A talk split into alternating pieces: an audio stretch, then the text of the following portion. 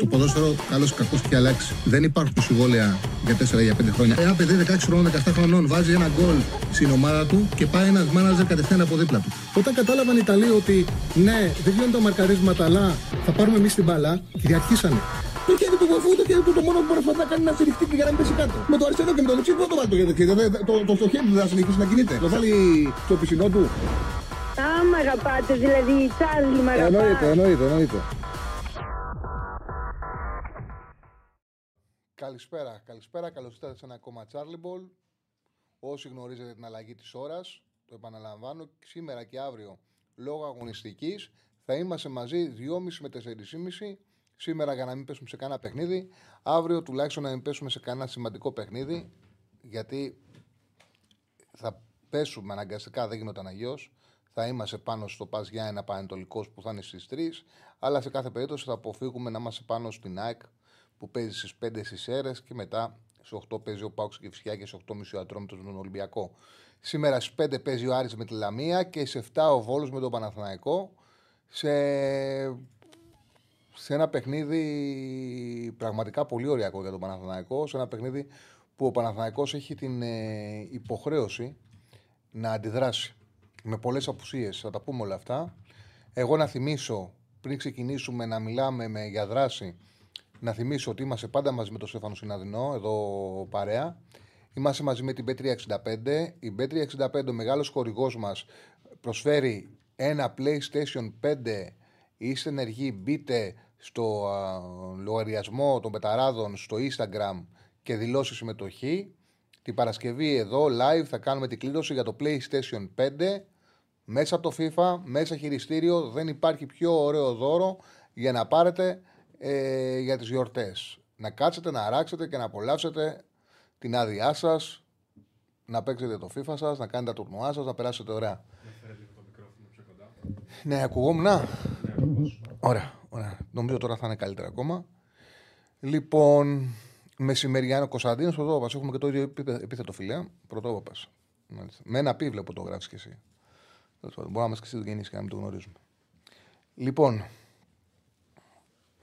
Λοιπόν, πάμε να δούμε. Πάμε να πρόλαβεις τελικά γιατί ήταν ε, η μία εκπομπή μετά την άλλη. Τι έχεις προλάβει; Ουσίες έχω Ναι. και τις ε, δύο εντεκάδες Άρη και Παναθηναϊκού. Οκ, ωραία, ωραία. Πάμε σιγά σιγά να δείξουμε. Το στοίχημα θα το φτιάξω εκεί. Εντάξει, ας, το στοίχημα θα το φτιάξουμε στο τέλος. Γιατί έπεσε τώρα η μία εκπομπή μετά την άλλη. Οπότε καταλαβαίνετε ότι και για μας είναι πάρα πολύ δύσκολο να οργανώσουμε αυτά που οργανώνουμε συνήθως και αυτά που ετοιμάζουμε. Λοιπόν, στις 5 ο Άρης, ο Άρης όπου με τον ε, Μάντζιος στον πάγκο έχει ένα πάρα πολύ καλό ρεκόρ. Ένα πάρα πολύ καλό ρεκόρ με τον ε, Μάτζιος στον πάγκο. Ε, έχει, έχει ένα 7-2-3 πρέπει να είναι συνολικά το ρεκόρ του Άρη από τότε που ανέλαβε ο Μάτζιος. Ε, μισό λεπτό να το βρω κιόλας με σιγουριά, για να το πω με σιγουριά. Το σημαντικό βέβαια για τον Άρη είναι ότι στις τελευταίες τρεις νίκες δεν έχει δεχτεί γκολ. Δηλαδή ουσιαστικά κάνοντας ο, ο Μάντζιος δημιουργώντας τριάδα με τον Ντάριντα να είναι λίγο πιο ψηλά από δύο χαφ, τον Ζουλ τώρα που έχει πάρει τα τελευταία παιχνίδια τη θέση 6 αντί για τον Βερστράτε και τον Πάρντο, παίζει λίγο πιο ψηλά ο, ο Ντάριντα. Έχει βρει τη σκληράδα του στο κέντρο και έχει καταφέρει να έχει τη συνοχή την οποία ε, θυμόμασταν από τον Άρη στον άξονα, την πίεση στο μεσαίο μπλοκ, την οποία βλέπαμε στην ε, πρώτη του θητεία και με αυτό έχει πετύχει ο Άρης να φτιάξει την αμυντική του λειτουργία και να κάνει τρεις νίκες κρατώντα το 0 στην άμυνα και ουσιαστικά να δεχτεί μόλις ένα τέρμα. Έχει δεχτεί μόλις ένα τέρμα, αυτό συνείται ένα 1-0 από την ΑΕΚ. Στο Βικελίδης ο Άρης συνολικά έχει ένα ρεκόρ 6-1-1 στο πρωτάθλημα. Έχει μια ισοπαλία, μία ήττα και έχει χάσει το μάτσο τον Ατρόμητο που είχε τότε τρία συνεχόμενα παιχνίδια. Πολύ καλό μάτσο με τον Όφη.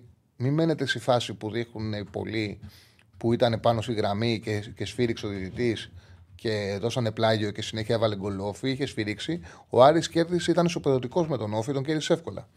Ε, λοιπόν, ο Μάτζιος δεν έχει στη διάθεσή του τον ε, Ντουκουρέ, που είναι ονοματικό σκάφ, έτσι όπως ξεκίνησε, τον νεαρό Παναγίδη, ο οποίος έχει πάρει παιχνίδια στο τελευταίο διάστημα στα αριστερά, Και είναι εκτός οι σταθερές απουσίες, είναι ο Βέλεθ, ενώ η Μα- Ματαρίτα, ο Πάβησιτς δεν υπολογίζονται έτσι κι αλλιώς. Όπως και ο Μανού Γκαρθία. Τώρα, ε, δεν ξέρω αν συμβαδίζει μου. Γιατί μου λέει ο Στέφανος ότι έχει κρατήσει εντεκάδα τον ε, Μουτσάτσος. Εγώ είχα δώσει μια πιθανή εντεκάδα. Δεν ξέρω αν συμβαδίζει η εντεκάδα των Μουτσάτσος με την εντεκάδα που έχω. έχω αλλά οκ, σίγουρα θα δουν ρεπορτάζ. Εγώ πιθανή εντεκάδα έχω τον ε, Κουέστα, τον Οντουμπάτζο στα δεξιά με τον Μοντόγια στα αριστερά, Φαμπιάνο και Μπράμπετς. Ο Ζουλ, τι, έχει δώσει, τι έχουν δώσει στην εκπομπή τα παιδιά; Τον Ζουλ έχω για τη θέση 6. Τώρα εγώ δεν βλέπω τόσο μακριά. Τον, ναι, μπράβο, τον Ζουλ. Την ίδια εντεκάδα έχουμε. Ναι, ακριβώς την ίδια εντεκάδα. Ναι, ναι, ναι. Την ίδια εντεκάδα έχουμε. Ε, Ζουλ σε 6, Ντάριντα Πάρντο, εσωτερική χαφ. Στα δεξιά ο Σουλεϊμάνοφ, στα αριστερά ο Μενέντες και στην κορφή της επίθεσης ο Μορόν. Εγώ έχω απλά και είχα και στην παρένθεση ο Ζαμόρα. Είχα, έχουμε ακριβώς με τα παιδιά την ίδια δεκάδα. Να πούμε το ρεπορτάζ για τη Λαμία. Το έχεις κάνει και σε κάρτα, το προλαβέ. Λοιπόν, τις ε, απουσίες της Λαμίας έχει μια σημαντική επιστροφή των Νούνιεθ. Ε, χαφ, δημιουργικός χαφ, καλή επιστροφή, αλλά έχει σημαντικές πρόσφατες απουσίες ο Βόκολος. Δεν είναι διαθέσιμος ο Τζανετόπουλος, ο οποίος είναι ο βασικός κεντρικός αμυντικός, βασικός και στα 14 παιχνίδια που έχει παίξει η Λαμία. Είναι μια πο- πολύ σημαντική απουσία. Ο καλύτερος δημιουργός λείπει ο Μαρτίνεθ. Ό,τι πιο ποιοτικό διαθέτει η Λαμία πίσω από τον Καρλίτος. Ε, Ο Σαντάνα, ο Εξτρέμο ο Λάγκο είναι σοβαρές απουσίες συγκεκριμένες και ουσιαστικά δημιουργούν ένα πιο, μια πιο αδύναμη ομάδα για τον Βόκολο που αναμένεται να ξεκινήσει με τον Κοσέλεφ. Α, έχει φτιάξει και την 11 της Λαμίας. Οκ, θα την πω εγώ. Κοσέλεφ αναμένεται να παίξει. Δεξιά Σίμων, αριστερά Σίγκλεϊ. Ο Παπαδόπουλος με τον ε, Κορνέζο στο κέντρο της άμυνας αντί για τον Τζανετόπουλο. Ο Σλίφκας να μείνει στη θέση 6. Στάνκο με Τζανδάρη, μια τριάδα σκληρή, όχι τόσο ποιοτική. Ε, Σίγκλεϊ, Τσιλούλης ή Μάλτσι στα δεξιά και Καρλίτο κορφή της επίθεσης. Αυτή είναι η εντεκάδα της Λαμίας για το παιχνίδι με τον Άρη. Θα ξεκινήσει σε λίγο. Βέβαια, εδώ έχουμε την ε, τύχη ε, ότι θα έχουμε και τις εντεκάδες στη διάρκεια της εκπομπής. Οπότε θα τις ξέρουμε. Δηλαδή, γύρω στις 4 και πιο νωρίς, 3,5-4 παρά, θα πούμε την εντεκάδα την επίσημη. Λοιπόν, πάμε να δούμε τώρα να μιλήσουμε για το παιχνίδι της της ημέρας. Σίγουρα είναι το παιχνίδι της ημέρας. Καθώς για το Παναθηναϊκό, έτσι όπως έχουν έρθει τα πράγματα, είναι πάρα πολύ σημαντικό να βρει τον τρόπο να περάσει από τον ε, Βόλο. Ε, έχει απουσίες που ουσιαστικά κάνουν την εντεκάδα μονόδρομο για τον Γιωβάνοβιτς. Ε, έχει την επιστροφή του Αϊτόρ σε σχέση με το παιχνίδι ε, στο Περιστέρι. Δεν ξέρουμε όμως αν είναι σε κατάσταση να ξεκινήσει βασικός ο Αϊτόρ. Μένει το πρόβλημα με τον Τσέριν, ο οποίος δεν έπαιξε στο Περιστέρι. Και έχουμε δύο νέα προβλήματα τα οποία προέκυψαν στο Περιστέρι του Χουακάρ με τον Βαγιανίδη. Ουσιαστικά, βάλει να δω και την 11 των παιδιών. Φαντάζομαι επειδή είναι μονόδρομος, δεν μπορεί να έχουμε διαφορά. Ε, κρατάνε τον Γεντβάι στο κέντρο της άμυνας. Οκ, εγώ θεωρώ ότι η λογική λέει ότι τον Γεντβάι θα τον, ε, κάνει, θα τον βγάλει, θα πάει με τον Αράο στο κέντρο της άμυνας, αυτή είναι την εντεκάδα είχα, και τον Πέρεθ σε 6. Τα άλλα είναι αναγκαστικά. Τα άλλα είναι αναγκαστικά. Εγώ πιστεύω ότι η θέση του Γιωβάνοβιτς επειδή θέλει μόνο την νίκη και δεν είναι εύκολο ο Παναθηναϊκός αυτή τη στιγμή με την πίεση που έχει, όλα τα άλλα είναι ίδια. Δηλαδή Παλάσιος, Μαντσίνη, Ιωαννίδης, δεν έχουμε κάποια δια- διαφορά. Ήδη- Εγώ αυτό που γνωρίζω είναι ότι θα παίξει ο Αράο πάντως στο κέντρο της άμυνας και ο Πέρεθ θέση 6. Οκ, μια αλλαγή είναι. Αν γίνει, θα δούμε τώρα αν θα, πάει, θα κρατήσει πάλι τον Γεντβάι, να χτυπάει την μπάλα και να πηγαίνει πίσω, ή για να κρατήσει τον Αράο στο κέντρο, ή θα βάλει τον Πέρεθ θέση 6 για να φέρει τον Αράο στο κέντρο της άμυνας. Αυτά θα τα δούμε στην πράξη. Εγώ θα σαν ε, πάντως θα ψάχνα να κρύψω το Βιλένα Μπερνάρ. Δηλαδή, ίσως, ίσως, δεν ξέρω στην κατάσταση είναι ο Ζέκα, ακόμα και το Ζέκα θα βάζα. Ποδοσφαιριστής είναι, δεν έχει σκάσει την μπάλα. Ή θα, αν ήταν να κρατήσει το Γετβάη, θα βάζα και τον Αράου και το Πέρες στο κέντρο. Με έναν τρόπο να σκληρύνει το κέντρο του Παναθηναϊκού, να είναι πιο δεμένο, να είναι πιο σφιχτό, να μην δεχτεί γκολ και να μπορέσει με ένα, γκολ- ένα γκολ να του φτάσει, να πάρει την νίκη. Όλα δείχνουν ότι ο Ροντίγκιν θα είναι κάτω από τα δοκάρια. Ε, αυτό λέει η λογική και ο τρόπος που αντιμετωπίστηκε η ήττα από το Περιστέρι στην, στον Ατρόμητο και από εκεί πέρα τα υπόλοιπα κότσιρα δεν υπάρχουν ε, έτσι για επιλογές. Δεν υπάρχουν επιλογές για τον Παναθηναϊκό. Είναι μονόδρομος, ο Κότσιρα δεξιά, ο Μλαντένοβιτς στα αριστερά. Ε, δεν υπάρχει άλλη τετράδα. Δηλαδή και ο Σέγκεφελ στο κέντρο της άμυνας και από εκεί πέρα ή θα πάει ο Αράου κάτω ή ο Σέγκεφελ. Αν πάει ο Αράου κάτω, υπάρχει θέση για τον Πέρεθ. Βιλένα και Μπερνάρ με τη λογική του Γιωβάνοβιτς που δεν την πειράζει, αυτή θα είναι στο εσωτερική χαφ. Εγώ θα δοκίμαζα κάτι διαφορετικό. Μαντσίνη, Παλάσιος, Ιωαννίδης. Τι βάθος ή rotation, δεν υπάρχουν βάθος και rotation τώρα. Και έτσι και να υπήρχαν, ο Παναγό θα ξαναπέξει Ιανουάριο. Τι νόημα έχεις τώρα να πας με την καλού δεκάδα. Αφού. Χριστός, μου. Αφού έρχεται διακοπή. Ε, δεν έχει δοκιμάσει, ναι, Πέρεθ Μαράο ποτέ στο κέντρο και είναι και ένα ποδόσφαιρο που δεν το πιστεύει γιατί θέλει δημιουργία ο Γιωβάνοβης και ε, δεν πιστεύει σε ποδόσφαιρο με δύο εξάρια. Απλά έτσι όπως έχουν έρθει τα πράγματα, εγώ και επειδή είναι οριακό το παιχνίδι και επειδή δεν τραβάει το Βιλένα Μπερνάρ μαζί στο κέντρο, ανοίγει πολύ το Μαναθανακό και ο Βόλος παίζει ένα επιθετικό 4-4-2 με δύο επιθετικούς και δύο εξτρέμ με τον Ελόπε προπονητή που του έχει φέρει και αποτελέσματα. Θα ήμουν πιο προσεκτικός. Δηλαδή, ίσως να υπάρχει ανάγκη για να είναι πιο προσεκτικός ο Παναθανικό. Πιο σφιχτό το κέντρο του. Δεν έχει και επιλογές ο Παναθανικό να κάνει σφιχτό το κέντρο του. Ε, δεν έχει επιλογές οπότε ίσως να ήταν μια λύση για παράδειγμα να χρησιμοποιηθεί το Αράο Πέρες που δεν του αρέσει ή να πάρει κάποια λεπτάκια ο Ζέκα στο κέντρο που δεν έχει πάρει από τον ε, Γιωβάνοβιτς. Να πω ότι με, το ξέρει ο κόσμος ότι με τον Λόπες είναι πολύ αλλαγμένος ο Βόλος έχει έναν προπονητή που ταιριάζει στην ομάδα, που την ξέρει καλά. Εφαρμόζει ένα 4-4-2 στην αμυντική του μορφή αντιπιθέσεων σύγχρονο, το οποίο λειτουργεί και φέρνει αποτελέσματα. Έκανε πρεμιέρα ο Λόπες στο Ηράκλειο που πήρε ένα τυχερό 1-1. Ήταν τυχερός. Έγινε και το 2-1 Έπαιξε με παίκτη παραπάνω, βέβαια με παίκτη παραπάνω φύγει πολύ ώρα. Έγινε το 2-1, αλλά κυρώθηκε κακός. Σε κάθε περίπτωση, έστω και από τύχη, έστω και από ένα κακό σφύριγμα, ο Βόλος στην πρεμιέρα του Λόπες πήρε σοπαλία. Μετά κέρδισε το Μασφαιραϊκό 1-0. Πήρε το 2-2 με τον Ολυμπιακό εντός έδρας. Ακόμα και στο κύπελο δυσκόλεψε τον Πάουκ, έχασε ένα 0 με τις καθυστερήσεις και διαμαρτυρόταν για τη διαιτησία. Και ε, έκανε διπλό στην Λαμία 1-2 με καλή εμφάνιση απέναντι σε μια ομάδα όπου εντάξει περνάει ένα μικρό ντεφορμάρισμα, αλλά σε κάθε περίπτωση είναι επικίνδυνη. Του ταιριάζει το δίδυμο που παίζει ο Μωραήτης, ο οποίος συμμετέχει πάρα πολύ στο παιχνίδι με τον Γκαρσία. Ο Άλχο δεξιά και ο Κόμπα αριστερά είναι τέσσερις παίκτες που απειλούν πολύ και θέλουν προσοχή. Ε, δεν είναι εύκολος ο, ο Βόλζο να πάρει στο 0 έτσι όπως παίζει πλέον με τον Ελόπες, γιατί επιτίθεται. Γι' αυτό το λόγο λέω ότι πρέπει να το δέσει το κέντρο του Παναγό. Ε, ο φίλος ο κάτι λέει, λέει ο κόσμος ξέρει ότι παίρνει ο Παναγό πέναλτι κάθε παιχνίδι. Όλα τα πέναλτι που έχει πάρει ο Παναγό ήταν καθαρά πέναλτι. Μπορεί με τον Ατρόμητο να πήρε δύο πέναλτι και τα δύο ήταν. Δεν μπορεί να πει κανένας ότι δεν ήταν. Α τα αφήσουμε αυτά. Δεν είναι ο Παναγό ευνοημένη ομάδα από τη διαιτησία. Ε, και ούτε μπορεί να επηρεάσουν και πάρα πολλοί διαιτητές πράγματα. Μας αρέσει στην Ελλάδα να μιλάμε για τη διαιτησία, αρέσει στον κόσμο. Τρελαίνεται μετά το παιχνίδι να στέκεται τη διαιτησία. Για φάσεις πλέον όμως είναι οι περισσότερες είναι όμως φάσεις οι οποίες συμβαίνουν σε όλα τα πρωταθλήματα και είναι στην, για αυτές που μιλάμε, για αυτές που συζητάμε, είναι στην δικαιοδοσία του διαιτητή.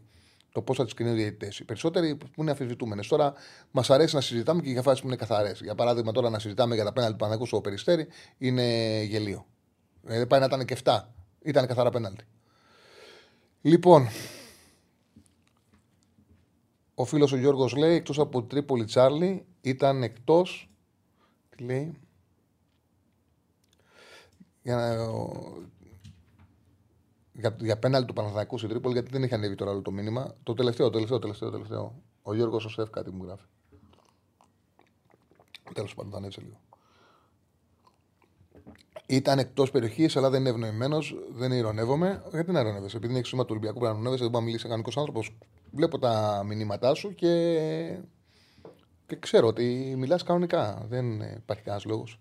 Θα καταφέρει ο Παναδάκο να αφήσει πίσω τη τελευταία κακή αγωνιστική εβδομάδα του ναι 57% 43. Δηλαδή αν θα περάσει από το βόλο ή όχι. Ωραίο, ωραίο, ωραίο, Πολ. Αυτό είναι και το διακύβευμα της ημέρα. Εγώ πιω μια γουλιά καφέ και λέω να ανοίξουμε γραμμές 2-10-22-05-4-4-4. Καλύτερη βγαίνει στον αέρα. 2-10-22-05-4-4-4 το τηλεφωνικό μας κέντρο. Α περιμένω να συζητήσουμε. Οπα, κάτσε τι είναι. Να τα βάλω. Λοιπόν, ε, για το Βόλο, για τον γκολ του Βόλου στον Πάουκ, γιατί δεν είπες κακό ακυρώθηκε. Κακό ακυρώθηκε, το έχω πάει. Το είπα, ε, κακώς ακυρώθηκε. Στο συγκεκριμένο παιχνίδι το είχα πει και live στην εκπομπή γιατί ήταν ε, μια καθημερινή κυπέλου. Είχα μπάσκετ, αγώνα και δεν το είχα δει το μάτς. Και το είπα και είδα τα. Επειδή δεν είχα προσέξει ότι υπήρχε διαφάση και γίνεται τώρα συζήτηση στην εκπομπή, το είδα live την ώρα της εκπομπής που κάναμε και είπα ότι ήταν ε, κακώς ακυρώθηκε. Όμως, να είμαστε ειλικρινείς, σε αυτό το παιχνίδι έχει γίνει κόκκινη κάρτα, δε, ε, δεύτερη κάρτα κίτρινη σε μαρκάρισμα στο Κωνσταντέλια για πάτημα, η οποία δεν δόθηκε στο πρώτο μήχρονο. Ε, να τα λέμε όλα. Μην δημιουργούμε εντυπώσεις. Ε, λοιπόν, όταν έχουμε γραμμή μου λες. Δεν έχω ακόμα. Ναι, όποιος καλέσει, γραμμές είναι ανοιχτές. 2-10-22-05-444 το τηλεφωνικό μας κέντρο. Ο φίλος λέει: Ο Ολυμπιακός θα είναι πρωταθλητής χειμώνα. Ο πρωταθλητής χειμώνα είναι ο πρωταθλητής πρώτου γύρου. Βέβαια με τα playoff δεν έχει τόσο μεγάλο ενδιαφέρον γιατί το νόημα του πρωταθλητή χειμώνα είναι όταν είναι δύο γύρους. Ο πρωταθλητής πρώτου γύρου θεωρητικά έχει ένα νόημα. Τώρα όμως που υπάρχουν playoff, άλλες 10 αγωνιστικέ, αποδυναμώνεται πάρα πολύ το πρωταθλητής χειμώνα. Πάρα πολύ. Χάνει ουσιαστικά την αξία του. Γιατί εδώ μιλάμε, βάζουμε ένα προπονητή 13 αγωνιστικών, έναν πρωταθλητή 13 αγωνιστικών που δεν μένουν άλλες 13, αλλά μένουν άλλες 23. Οπότε αντιλαμβάνεσαι ότι, αντιλαμβάνεσαι ότι δεν έχει νόημα το πρωτάθλημα χειμώνα που πήρε ο Παναναναϊκός. Ε, έχει λίγο χιόνι πάνω μου. Τι χιόνι έχει, δεν έφαγα κουραμπιέδες. Πέφτει το χιονάκι. Α, βα, βα, βάζεις εσύ. Ναι, το χιονάκι. Α, ωραίο, ωραίο. Α, κάνεις κάνεις, κάνεις τέτοια ακόμα, τις μαγκές.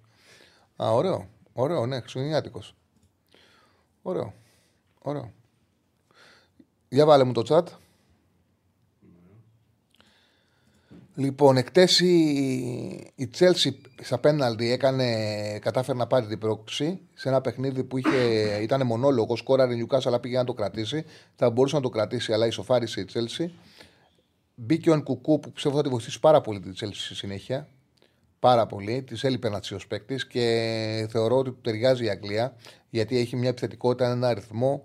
Μακάρι να είναι υγιής γιατί είναι σπουδαία, σπουδαία μεταγραφή και η καλύτερη που κάνει η Chelsea, ίσως μια από τις καλύτερες της χρονιάς που έγιναν στην Premier League και δεν μπόρεσε ούτε ο κόσμος να τον χαρεί, ούτε η Chelsea να τον αξιοποιήσει, να τον εκμεταλλευτεί. Ήταν τραυματίας.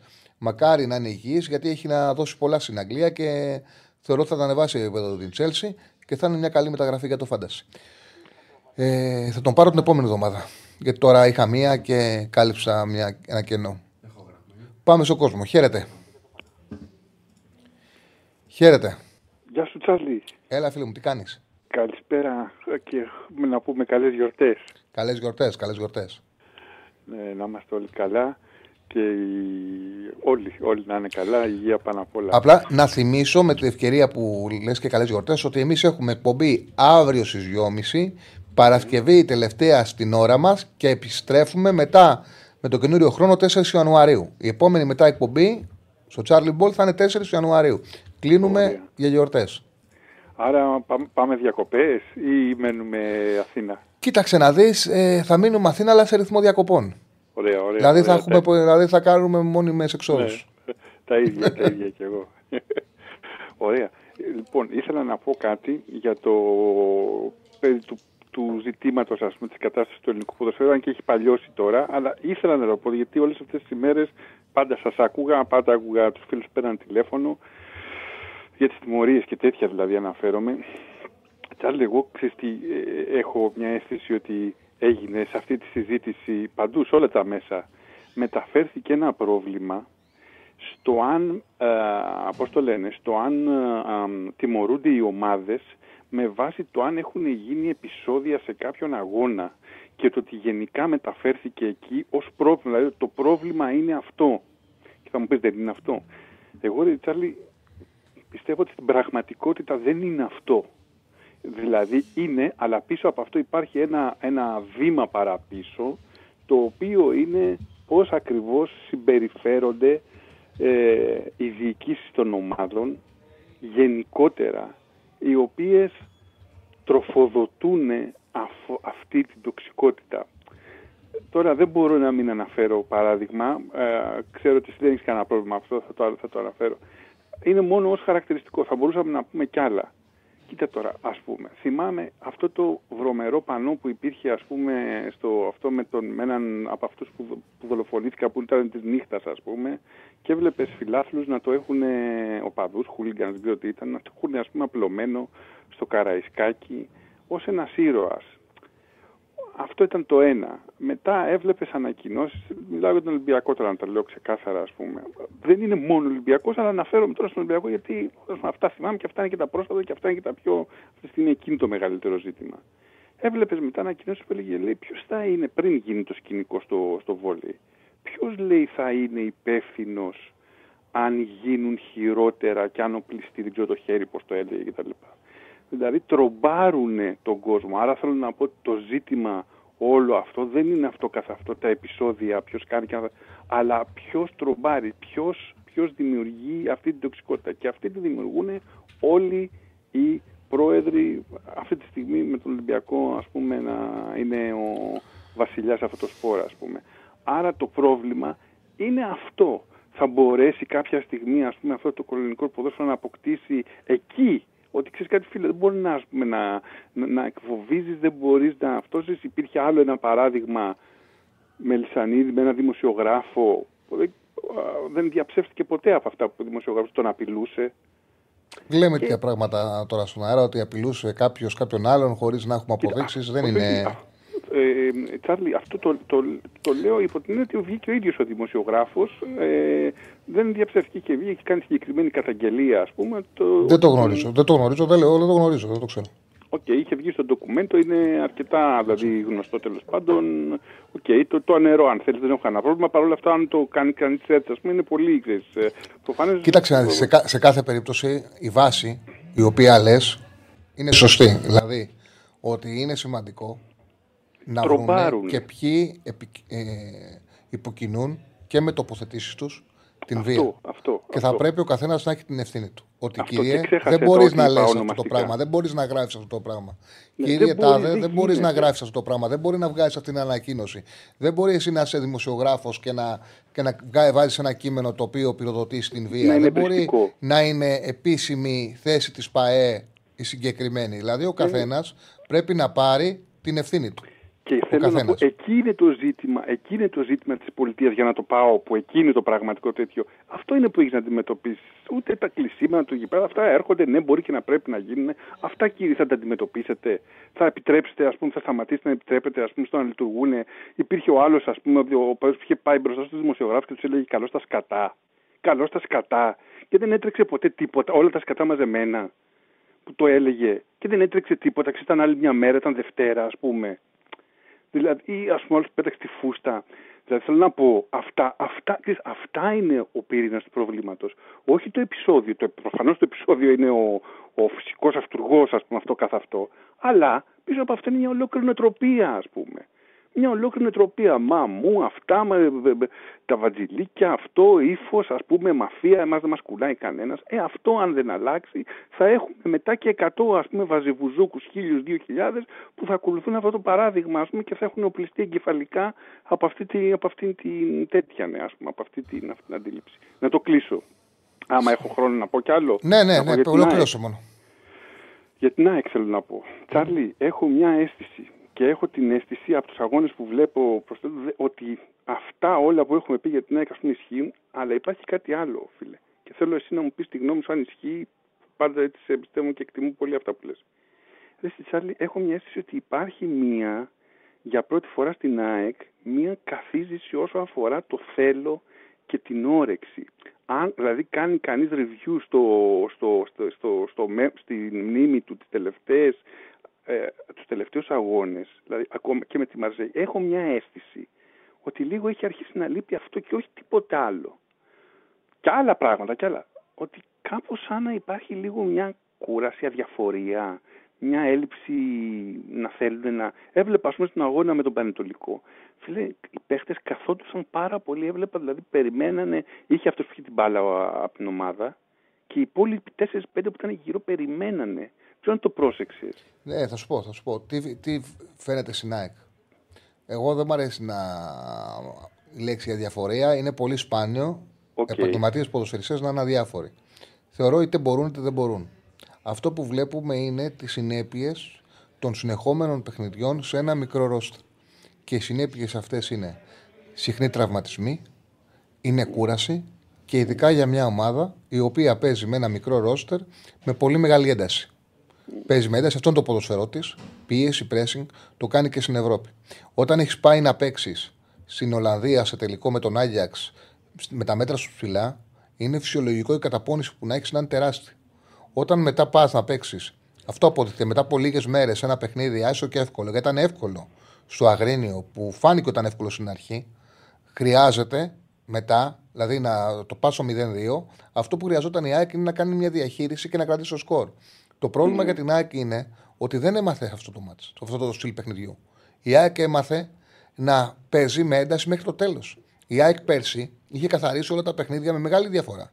Είχε, θυμάμαι, πέρναγε οι αγωνιστικές και το μόνο μάτς που είχε κερδίσει στον γκολ ήταν με τον Ατρόμητο που είχε βάλει πέναλτις στι καθυστερήσει και με τον Παναθηναϊκό που έχασε πέναλτις στι καθυστερήσει. Δηλαδή όλα τα άλλα τα μάτσα είχε πάρει και με πάνω από ένα γκολ διαφορά γιατί δεν σταμάταγε να παίζει. Τώρα δηλαδή όμως, λες ότι όταν είναι παίζεις. σωματική Όταν κούραση. παίζεις με- ναι, όταν παίζεις κάθε τρεις μέρες και παίζεις ένταση, δεν μπορείς να μην σταματήσεις να πεις. Υποχρεωτικά σε κάποια μάτσα σταματήσεις να παίζεις. Αυτό βλέπω όμως ότι η ΑΕΚ δεν το ξέρει. Δεν το έχει μάθει. Δεν έχει μάθει να πει θα κράτησω δυνάμεις μέσα στο παιχνίδι και θα πάρω μια επαγγελματική νίκη. Και αυτό, εγώ αυτό κατάλαβα στο Αγρίνιο. Ήταν ένα παιχνίδι που μια ομάδα καπάτσα το παίρνει. Δηλαδή μια ομάδα που ξέρει να διαχειριστεί τα δεδομένα, την κούρασή της, τις αδυναμίες της, το κάνει 2-0, το καθαρίζεις. Δεν το καθαρίζεις επειδή δεν το ξέρει αυτό το πράγμα. Τσάρλι, εγώ τα κρατάω όλα αυτά που λες και, και, και συμφωνώ κιόλας έτσι κι αλλιώς. Ε, βάζω μία μικρή τέτοιο, το βάζω και ας το πετάξουμε ας πούμε. Εγώ νιώθω ότι υπάρχει, ας μην πω αδιαφορία, και μια ψυχική κούραση. Δεν ξέρω για ποιο λόγο, ε, δεν ξέρω τι μπορεί να είναι. Μπορεί να παράγεται από τη σωματική κούραση, να σου πω την αλήθεια. Πάντως εγώ ένιωσα και μια τέτοια αυτή. Μια ψυχική κούραση, μια πνευματική καθίζηση εντός εισαγωγικών που μπορεί να είναι και προϊόν της σωματικής. Δεν ξέρω, μπορεί και να λέω μπουρδες. Θα δούμε. Θα δούμε, θα το δείξει στη μέση μας έτσι κι αλλιώς. Αυτά, Τσάρλι μου. Σε Λοιπόν, ευχαριστώ πάρα πολύ. εγώ σε ευχαριστώ, φίλε, και πραγματικά σε, ε, θέλω να το πω, ε, σε θαυμάσω. σε θαυμάσω γιατί δεν φοβάσαι τίποτα. Έχεις, είσαι πάρα πολύ. Κάνεις σαραβιός λάθος, άνθρωπος. κάνεις λάθος, φοβάμαι. Όλοι φοβάμαι. Δεν, τι δεν φοβάμαι. Δεν είμαι. Δεν, όχι, ασφαλώς και φοβάμαι και είμαι και Να το- προσεκτικός και Ωραία. ξέρω Να- μέχρι που με παίρνει. Δεν Να το πω τότε διαφορετικά. Ναι. Να το πω τότε διαφορετικά. Δηλαδή, το είχε πει κάποιος, λέει, τον είχαν ρωτήσει, λέει, φοβάσαι, λέει, ποτέ βεβαίως λέει, φοβάμαι, λέει, αλλά υπάρχει λέει, μια διαφορά λέει, μεταξύ του βιλιάζω και φοβάμαι. Αυτό είναι το. Λοιπόν, άντε, να σε καλά, καλά Χριστούγεννα. Σε ευχαριστώ πολύ. Γεια. Πάντως εντάξει, έτσι, ο τρόπος που κάνουμε την εκπομπή είναι τόσο ήρεμος, τόσο χαλαρωτικός που δεν νομίζω ότι προκαλούμε για κανέναν. Μιλάμε με ευγένεια, μιλάμε με σοβαρότητα. Και προφανώς η εκπομπή δεν υιοθετεί τις απόψεις των ακροατών. Εντάξει, δεν υιοθετεί. Ασφαλώς δεν υιοθετεί απόψεις οι οποίες για πράγματα τα οποία δεν αποδεικνύονται και για πράγματα τα οποία είναι σε κάθε περίπτωση ελέγχονται. 2-10-22-05-4-4-4 το τηλεφωνικό μας κέντρο για όποιον θέλει να κα- καλέσει να βγει στον αέρα. Πες μας για συμφωνία Βόλο με Α- Ατζούν. Δεν ξέρω αν υπάρχει συμφωνία. Ακούγεται ότι ο Ατζούν ενδιαφέρεται να πάρει ομάδα, να πάρει τον ε, Βόλο και ο Μπέος θέλει να πουλήσει. Και προσπαθεί, όπως βλέπουμε, σε αντίθεση με ό,τι κάνουν οι περισσότεροι, να πουλήσει τον Βόλο έχοντας, ε, ενώ θα τον έχει σε καλά. Δηλαδή δεν, θα τον, ε, δεν τον απαξιώνει. σα ίσα προσπαθεί να τον ενισχύσει, να τον κρατήσει εύκολα στην κατηγορία και να τον δώσει στον ε, Ατζούνο όπως λέγεται. Θα δούμε αν θα κλείσει η συμφωνία. Μου είχες γράψει πριν για τις απουσίες του. Α, μπράβο, αυτό μου ανεβάζεις. Έχει απουσίες. Έχει απουσίες η ΑΕΚ, θα πάει με απουσίες να παίξει στο τελευταίο της παιχνίδι ε, στι αίρε, επικίνδυνος, σε πονηρό παιχνίδι, δύσκολο παιχνίδι. Ή Θα έχει πάλι εκτός του Στάνκοβιτς, τον Πόνσε, τον Αραούχο, τον Πινέδα, τον Κάλεν, τον Άμπραμπα, τον Πισάρο και τον Ζιντιμπέ. Σημαντικές απουσίες, πάλι πολλές απουσίες σε ένα παιχνίδι πολύ σημαντικό και από το γεγονός που δεν πήρε το Πανετολικό σε ένα μάτσο που πρέπει να το πάρει. Η ΑΕΚ με δύσκολη ομάδα που είχε κάνει τον ίδιο κύκλο και στο πρώτο γύρο. Δηλαδή είχε χάσει ένα 0 τον Ολυμπιακό και είχε πάρει αποτέλεσμα στην ε, Φιλαδέλφια. Ε, στο Πανσεραϊκό Ουάρντα μου γράφει, ε, μάλιστα. Στο Πανσεραϊκό Ουάρντα. Έχει συνεργαστεί πάλι με τον Γκαρσία. Θα ξανασυνεργαστεί μαζί του. Ενδιαφέρον θα έχει. Ωραία πράγματα θα δούμε και εντός και εκτός παιχνιδιού. Κάποιες θα δούνε και στα social media. Ωραία. λοιπόν. Ε, ε, Λοιπόν. Αφήστε τα αυτά. Ε, Στεφανέ, Ναι, ναι, ναι. πρόσεξε τα αυτά, γιατί δεν, είναι, δεν, είναι, δεν είμαστε για τέτοια. Κάνουμε γιορτές, ωραίες βλακίες είναι αυτές τώρα. Για όνομα του Θεού. Φτάσαμε τώρα μετά από τόσο καιρό να γράφουν τις βλακίες εδώ πέρα. Ε, πήγαινε καλά ο Πανσερακό. Εντάξει, τώρα δεν ξέρω σε τι κατάσταση θα βρεθεί ο, ο Βάρντα. Όμως ομάδες μικρομεσαίες στην Ελλάδα τους βοήθησε γιατί είναι η κλάση του, έχει μια εντάξει, ξεκάθαρη τρέλα. Δεν μπορεί να το συζητήσει κανένας αυτό. Είναι μια πυρηνική βόμβα, αλλά έχει πολύ μεγάλη ποιότητα και σε ομάδες που πήγε και στον Ατρόμητο και στο Βόλο, τις βοήθησε πάρα πολύ στην Ελλάδα. Πάρα πολύ. Να πετύχουν στόχους και αποτελέσματα μεγάλα. Θέλει διαχείριση και μια ελευθερία. Ε, ο φίλος λέει: Έχω αρχίσει σχετικά τελευταία να σε παρακολουθώ, αλλά ο μικρός μου αδερφός είναι στο νοσοκομείο και δεν χάνει live. Καταρχάς να του ευχηθούμε. Να του ευχηθώ περασικά, φιλέ. Περασικά, να έχει καλές γιορτές. Ό,τι καλύτερο, ελπίζω να είναι ε, όλα καλά. Ό,τι καλύτερο στον αδερφό σου, τους χαιρετισμούς μας, την αγάπη μας και πιστεύω να πάνε όλα καλά. Δεν ξέρω για ποιο λόγο είναι. Ελπίζω να είναι κάτι το οποίο θα, θα είναι προσωρινό και θα κάνει γιορτές ο αδερφός σου στο σπίτι του. Ε, λοιπόν. Ναι, δεν πηγαίνει καλά. Ο Πανσερακό είναι ντεφορμέ. Ναι. Είναι ντεφορμέ. Αλλά είναι σφιχτός και με τον Ολυμπιακό έπαιξε full άμυνα για να πάρει το 0-0. Είναι επικίνδυνος. Δεν είναι εύκολα παιχνίδια. Δεν είναι ντεφορμέ, αλλά εύκολο μάτζ δεν είναι γιατί η ΑΕΚ έχει πολλά προβλήματα και με τον Πανετολικό φαινόταν ότι είχε ένα εύκολο απόγευμα και το πήρα. Δηλαδή έκανε το, είχε όλες τις συνθήκες να το καθαρίσει. Έκανε ένα 2-0 πάρα πολύ νωρίς. Είχε χώρους να δημιουργεί ευκαιρίες και ξαφνικά έσβησε. Ξαφνικά έσβησε ο, Πανσεραϊκό, ο, ε, ο Πανετολικός. Ναι, ο Πανσεραϊκός παίζει με δύο ζώνες άμυνα, παίζει χαμηλά, σκληρά. Για τον Καρσία είναι σημαντικό να κόβει βαθμούς από ανταγωνιστές του ΠΑΟΚ. Δεν τα λέμε όλα. Ε, είναι σημαντικό. Οπότε καταλαβαίνετε δεν ε, θα είναι εύκολο το παιχνίδι για την ΑΕΚ. Καθόλου εύκολο δεν θα είναι. Και θα πρέπει να παρουσιαστεί σε καλύτερη κατάσταση από ό,τι ήταν ε, στο μάτι με το Πανετολικό.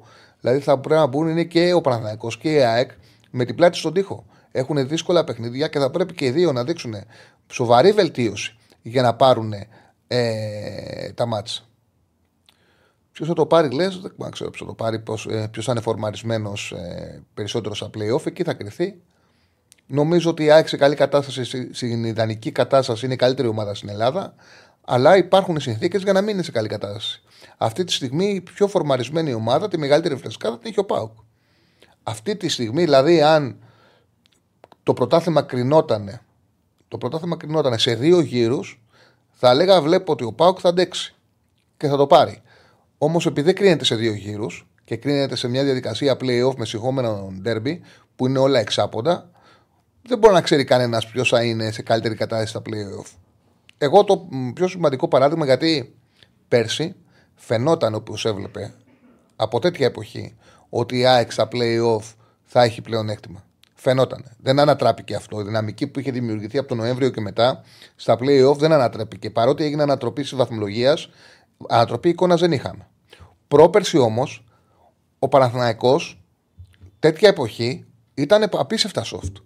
Το έχω πει πολλές φορές και στην εκπομπή. Ήταν η χαρά της επαρχίας. Όπου πήγαινε, έχανε. Είχε μάλιστα αρχές του χρόνου, αρχές του 21 τότε, είχε, 10, είχε συμπληρώσει 10 ήττες. Δεν έπαιρνε ούτε ισοπαλία. Και αυτή η ομάδα κατάφερε και στο τελευταίο κύκλο της ε, σεζόν, στα τελευταία 50 της, του δεύτερου γύρου και στα playoff, μέσα και το κύπελο, ήταν με διαφορά η καλύτερη ομάδα του πρωταθλήματος τότε. Αν ήταν πιο μικρή διαφορά και δεν είχε κάνει αυτό το άνοιγμα, θα το έπαιρναν το πρωτάθλημα. Ήταν καλύτερος και από τον Ολυμπιακό και από την Άκη και από τον Πάουκ και γι' αυτό τον λόγο τους κέρδισε κιόλας. Όποτε χρειάστηκε στα σημαντικά παιχνίδια που δώσανε και πέτυχε τους στόχους της που τότε ήταν να βγει η Ευρώπη και να πάρει το κύπελο. Αυτά μπορούσε να κάνει τότε ο Παναθηναϊκός. Αλλά θέλω να πω ότι αυτό που είδαμε τότε στα playoff δεν συμβάδιζε με αυτό το οποίο παρακολουθούσαμε μέχρι σήμερα, μέχρι την εποχή που μιλάμε, μέχρι τον Ιανουάριο, μέχρι τις αρχές Φεβρουαρίου. Άλλαξε η πραγματικότητα. Συμβαίνει πολλές φορές στο ποδόσφαιρο αυτό, να αλλάζει η πραγματικότητα. Ε, οπότε οφείλουμε να περιμένουμε και να μην έχουμε βεβαιότητες. Σήμερα πάντως ε, θεωρώ κομβικό το μαζί του Παναθηναϊκού να δείξει ότι μπορεί να έχει αντίδραση. Είναι κομβικό. Ε, ο Στέφανος μου λέει ότι δεν έχουμε γραμμές. Οπότε Ευκαιρία είναι να καλέσετε να βγείτε στον αέρα στο 210-22-05-444 το τηλεφωνικό μας κέντρο. Όποιο καλέσει θα βγει στον αέρα της εκπομπής. Ε, αν παίξει ρόλο η σχέση του Ατρομήτου με τον Ολυμπιακό, με τους Δανικού, ο Ατρόμητος πάρα πολλές φορές είχε Δανικού και είχε πάρει αποτέλεσματα. Εγώ θυμάμαι ο Καραμάνο είχε δώσει ο Ολυμπιακός στον Ατρόμητο Δανικό τον Καραμάνο και είχε κερδίσει ο Ατρόμητος 2-1 με γκολ του Καραμάνου δεν ε, παίζει ρόλο. Ο Ατρόμητος έχει τους δικούς του στόχους. Ο Ατρόμητος ε, με την νίκη που κάνει επί του Παναθηναϊκού πλέον είναι στην, ε, διεκδικεί την εξάδα, διεκδικεί την είσοδο του στο playoff. Θα το χτυπήσει το παιχνίδι αύριο, να είσαι σίγουροι γι' ε, αυτό. Η κάθε ομάδα έχει τους δικούς της στόχους. Ε, ο Πάουκ είναι ο χειρότερος και από τους τέσσερις σε όλες τις κατηγορίες. Ε, φίλε, δεν πρέπει να βλέπεις τα παιχνίδια. Αυτή την εποχή ο Πάουκ πετάει. Δεν έχει καμία σχέση με τους υπόλοιπους. Καμία σχέση άσχετ, ε, σε, μην αξιολογείς το ποδόσφαιρο τερματοφύλακας, δεξιμπάκ, αριστερός μπακ, να βλέπεις την εικόνα. Αυτή τη στιγμή ο Μουργκ, για παράδειγμα, μπορεί να νομίζεις να βλέπεις τον Μουργκ και να είναι κατώτερος, να θεωρεί ότι είναι κατώτερος από τον Μπερνάρ. Για παράδειγμα. Ή να είναι κατώτερος από τον ε, αντίστοιχο του Ολυμπιακού. Δεν τους βλέπει. Δεν τους βλέπει. Αυτή τη στιγμή οι παίκτες του Πάουκ είναι σε καλύτερη τους δυνατή κατάσταση. Είναι σε εκπληκτική η κατάσταση η του Πάουκ. Είναι μια ομάδα η οποία έχει βρει ρυθμό, έχει βρει ενέργεια, έχει βρει αυτοματισμού. Η τετράδα μπροστά, ο τρόπος που συνεργάζεται είναι εκπληκτικός. Είναι εκπληκτικός. Παίζει με ταχύτητα, παίζει με έλεγχο. Έχει φτιάξει την αμυντική της ε, λειτουργία. Ασφαλώς και αυτή τη στιγμή, αυτή τη στιγμή λέω, αυτή, το τελευταίο διάστημα, αυτό που βλέπουμε τώρα του Πάουκ είναι καλύτερο από τον υπόλοιπο. Τώρα τι θα γίνει σε βάθος χρόνου είναι και ο Ολυμπιακός που έρχεται με την αλλαγή προπονητή που κάνει μια νίκη, ένα διπλό κρατώντας το 0, που τον Ιανουάριο θα, ε, θα ενισχυθεί. Να δούμε τι μεταγραφές οι ομάδες θα κάνουν τον Ιανουάριο, το οποίο είναι κάτι πάρα πολύ σημαντικό και μπορεί να αλλάξει ισορροπίες. Δεν είναι το ίδιο, δηλαδή, αν ο Παναθηναϊκός μείνει έτσι και αν ο Παναθηναϊκός καταφέρει και πάρει ένα καλό στόπερ και ένα καλό χαφ. Δεν είναι το ίδιο αν ο Ολυμπιακός μείνει έτσι ή αν ο Ολυμπιακός πάρει ένα πραγματικά καλό στόπερ και πάρει και ένα ποδοσφαιριστή σε κάποια θέση, ένα χάβ για παράδειγμα, γιατί θέλει και χαφ ο Ολυμπιακός. Ή αντίστοιχα για τις άλλες ομάδες. Ο Πάουκ θέλει να δείξει μπακ, θα τον πάρει, θα τον βοηθήσει; Μπορεί να βρει ένα καλύτερο φόρμα, να του κάνει διαφορά. Λέω ότι παίζει ρόλο και το τι θα δούμε από τις ομάδες ε, τον Ιανουάριο.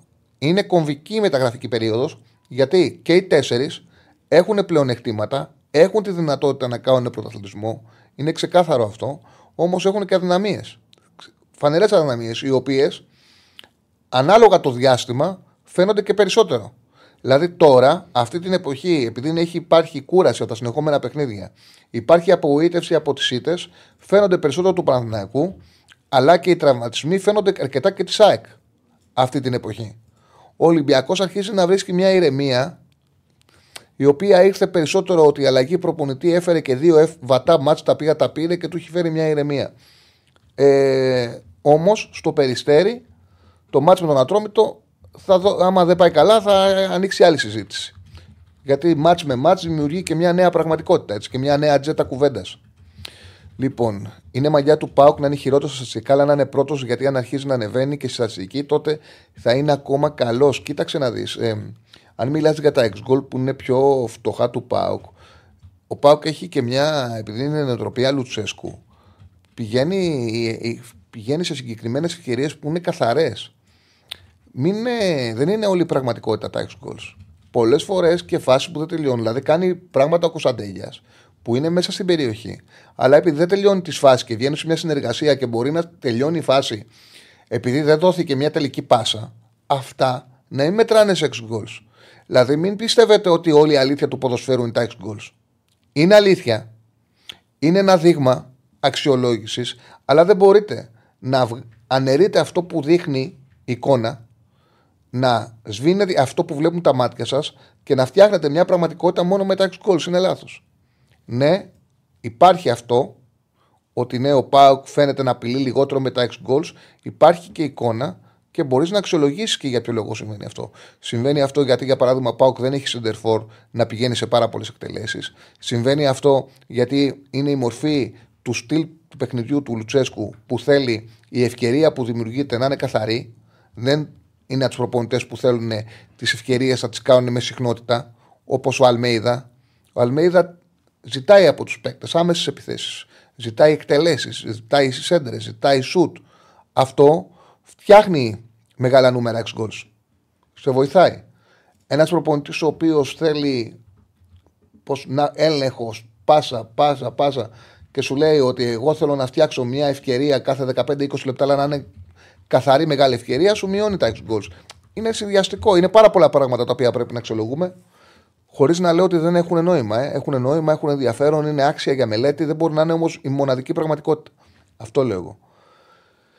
Ε, σωστό και αυτό που λέει ο Στέφανος, να δούμε και πώς πώς επηρεάσουν τις ομάδες οι απουσίες του Κόπα, από το Κόπα Άσιγα και από το Κόπα Αφρικα. Σωστό. Τον επόμενο μήνα που θα επανέλθουμε θα έχουμε και αυτά τα τουρνουά. Πόσο καιρό θα λείψουν οι παίκτες. Όλα αυτά θα έχουν πάρα πολύ μεγάλο ενδιαφέρον. Ωραία, πάμε στον κόσμο που κάλεσε. Πάμε να ακούσουμε. Χαίρετε. Γεια σου, Τσάρλι, καλησπέρα. Γιώργος Παναθηναϊκός Ιχανή. Γεια σου, Γιώργο. Μια χαρά, φίλο μου. Τώρα, για αυτό που έλεγε για τη στατιστική, είναι ωραίο να σημειώσουμε ότι μέσα σε κάθε στατιστικό αποτέλεσμα, βάσει του ορισμού αυτής της επιστήμης, υπάρχει το στατιστικό λάθος. Είναι κάτι που πρέπει να το θυμόμαστε όλοι μας αυτό. Σου λέει ότι κάθε αποτέλεσμα μέσα έχει ένα ποσοστό λάθος. Ποτέ δεν είναι το 6 goal σε 1,3, ποτέ δεν είναι το 50% ακριβώς το 1% και πάει λέγοντας έτσι. Το ξεχνάμε πολύ αυτό. Τώρα, mm. όσο, αφορά, όσο αφορά την ομάδα μου, έτσι λίγο. Εντάξει, είναι σημαντικό το μάτι σήμερα. Απλά γενικώς δεν είμαι υπέρ καταστροφολογία ή υπερβολής. Ποιος είναι καλύτερος ή χειρότερος όταν είναι όλοι με ένα βαθμό διαφορά ουσιαστικά και τέσσερις θα γίνουν έχει στα playoff. Οπότε είναι δύο μάτς. Μπορεί να είναι καλύτερος άλλος, να τα πάρει ο δεύτερος με 0-1 και να καλύψει διαφορά. Έτσι. Πάμε για εκεί φέτος, από ό,τι φαίνεται. Απλά είναι ένα μικρό αστείο και έτσι δύστιχο για μας Παναθηναϊκούς. Πρόπερση παίζαμε μπάλα, έχει στο Μαϊτόρ, λέγαμε όλοι Παναγία μου τι κάνει. Τραυματίζεται, προσπαθεί να μπει να βγει, πάνε τρία μάτια, θα χάνουμε και τα τρία. Φέτος παίζεις, ξεκινάει το μάτι με την ΑΕΚ, τραυματίζεις ο Μάγνουσον, φεύγει ο Μάγνουσον και ξεκινάς τετρό 2, 2, 2, 3 και πάει λέγοντας. Απλά, μάλλον τελικά ο Μάγνουσον ήταν πολύ καλύτερος ποδοσφαιριστής, όχι τόσο ποιοτικά, αλλά στο πώς λειτουργούσε εντός της αμυντικής λειτουργίας της ομάδας για το αποτέλεσμα που φαίνεται ο σε κάθε μάτι. Ακόμα περισσότερο για θετικά που όλοι λέγαμε ότι okay, έχει πολύ καλό πόδι. Δεν ξέρω, ποια είναι η σε αυτό. Γιατί είναι φοβερό ότι με το που βγήκε ξεκίνησε η άμυνα να είναι 2, 2, 3 και πάει λέγοντας. Είναι φοβερό αυτό. Με το που βγήκε ποιος; Ο Μάγνουσον, με το που τραυματίστηκε με την ΑΕΚ, αν σκεφτείς. Ε, ναι, κοίταξε να δεις. Ναι, ναι, ναι. ναι. Κοίταξε να δεις. Ε, αυτό που συνέβη ήταν τεράστια απώλεια. Δεν το καταλάβαιναν. Και μου έκανε εντύπωση. Ε, εγώ το έλεγα. Είχα έρθει την παράσταση με πάρα πολλούς φίλους. Θυμάμαι κιόλας, ρε παιδί μου, να το λέω και, κά... και ένας φίλος να γελάει και με νευρικό γέλιο στον αέρα.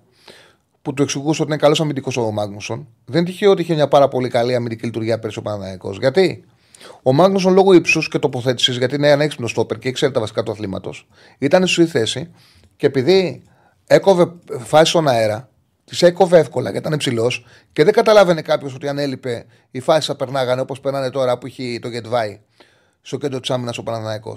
Επίσης ο Μάγνουσον είχε εκπληκτικό χτίσιμο από χαμηλά. Μια πολύ μεγάλη μεταβίβαση και όταν αντίπαλο σε πρεσάρι να έχει στόπερ με μεγάλη μεταβίβαση είναι τεράστιο όφελος. Γιατί ο Μάγνουσον έπαιρνε την μπάλα και έκανε ο Παναναναϊκό φάση. Έχει κάνει ο Παναναναϊκό διπλά ε, με την πάσα του Μάγνουσον. Έχει φέρει διπλώσει τούμπα σε μάτς που πιεζόταν με πάσα του Μάγνουσον αριστερά, έφτιαχνε την επίθεσή του ο Γιωβάνοβιτς, φέρνοντας τον αριστερό εξτρέμ μέσα και ανεβάζοντας τον αριστερό μπακ του Χουάνκαρ, αξιοποιώντας την πάσα του Μάγνουσον. Όλα αυτά δημιουργούσαν μια λειτουργία. Που το πρόβλημα για τον Παναθηνακό είναι ότι ο αυτός που μπήκε στη θέση του δεν μπορεί να κάνει τίποτα ούτε στοιχειοδός καλά από αυτά που έκανε ο Μάγνουσον. Δηλαδή βγήκε ένας παίκτης, ο οποίος έδινε ύψος στην άμυνα, έδινε μέγεθος, δεν ήταν σκληρός, ο Μάγνουσον αυτό είχε. Πολλές φορές όταν έβλεπες τα γκολ, έβλεπες ένα θηρίο να μην πηγαίνει ρε παιδί μου τόσο σκληρά στη φάση και φαινόταν άσχημα στο μάτι. Όμως, επειδή είχε όγκο, ύψος και σωστή τακτική. Γνωρίζει, γνωρίζει το άθλημα, ήξερε, είχε τη σωστή τακτική τοποθέτηση, ε, έσωσε πάρα πολλά. Αυτά ο Γκετβάη δεν τα έχει. Δεν έχει ούτε σωστή τακτική τοποθέτηση, ούτε μέγεθος, ούτε όγκο και δεν έχει και την ηρεμία του Μάγνουσον. Γιατί ο Μάγνουσον μέσα στην περιοχή με την μπάλα έχει μεγάλη ηρεμία. Ο Γετβά είναι μια μόνιμη πηγή κινδύνου. Δεν έχει καθόλου την πάσα, του, την πάσα του Μάγνουσον και δεν έχει και τη δυνατότητα να ελευθερώσει με το αριστερό την ομάδα. Ούτε να χτίσει από χαμηλά. Οπότε σε ένα χώρο που είχε κάποιες σταθερές ο Παναναναϊκό και είναι κομβικός, τώρα ο Παναναναϊκό έχει μεγάλο προβλήματα σε όλα τα κομμάτια.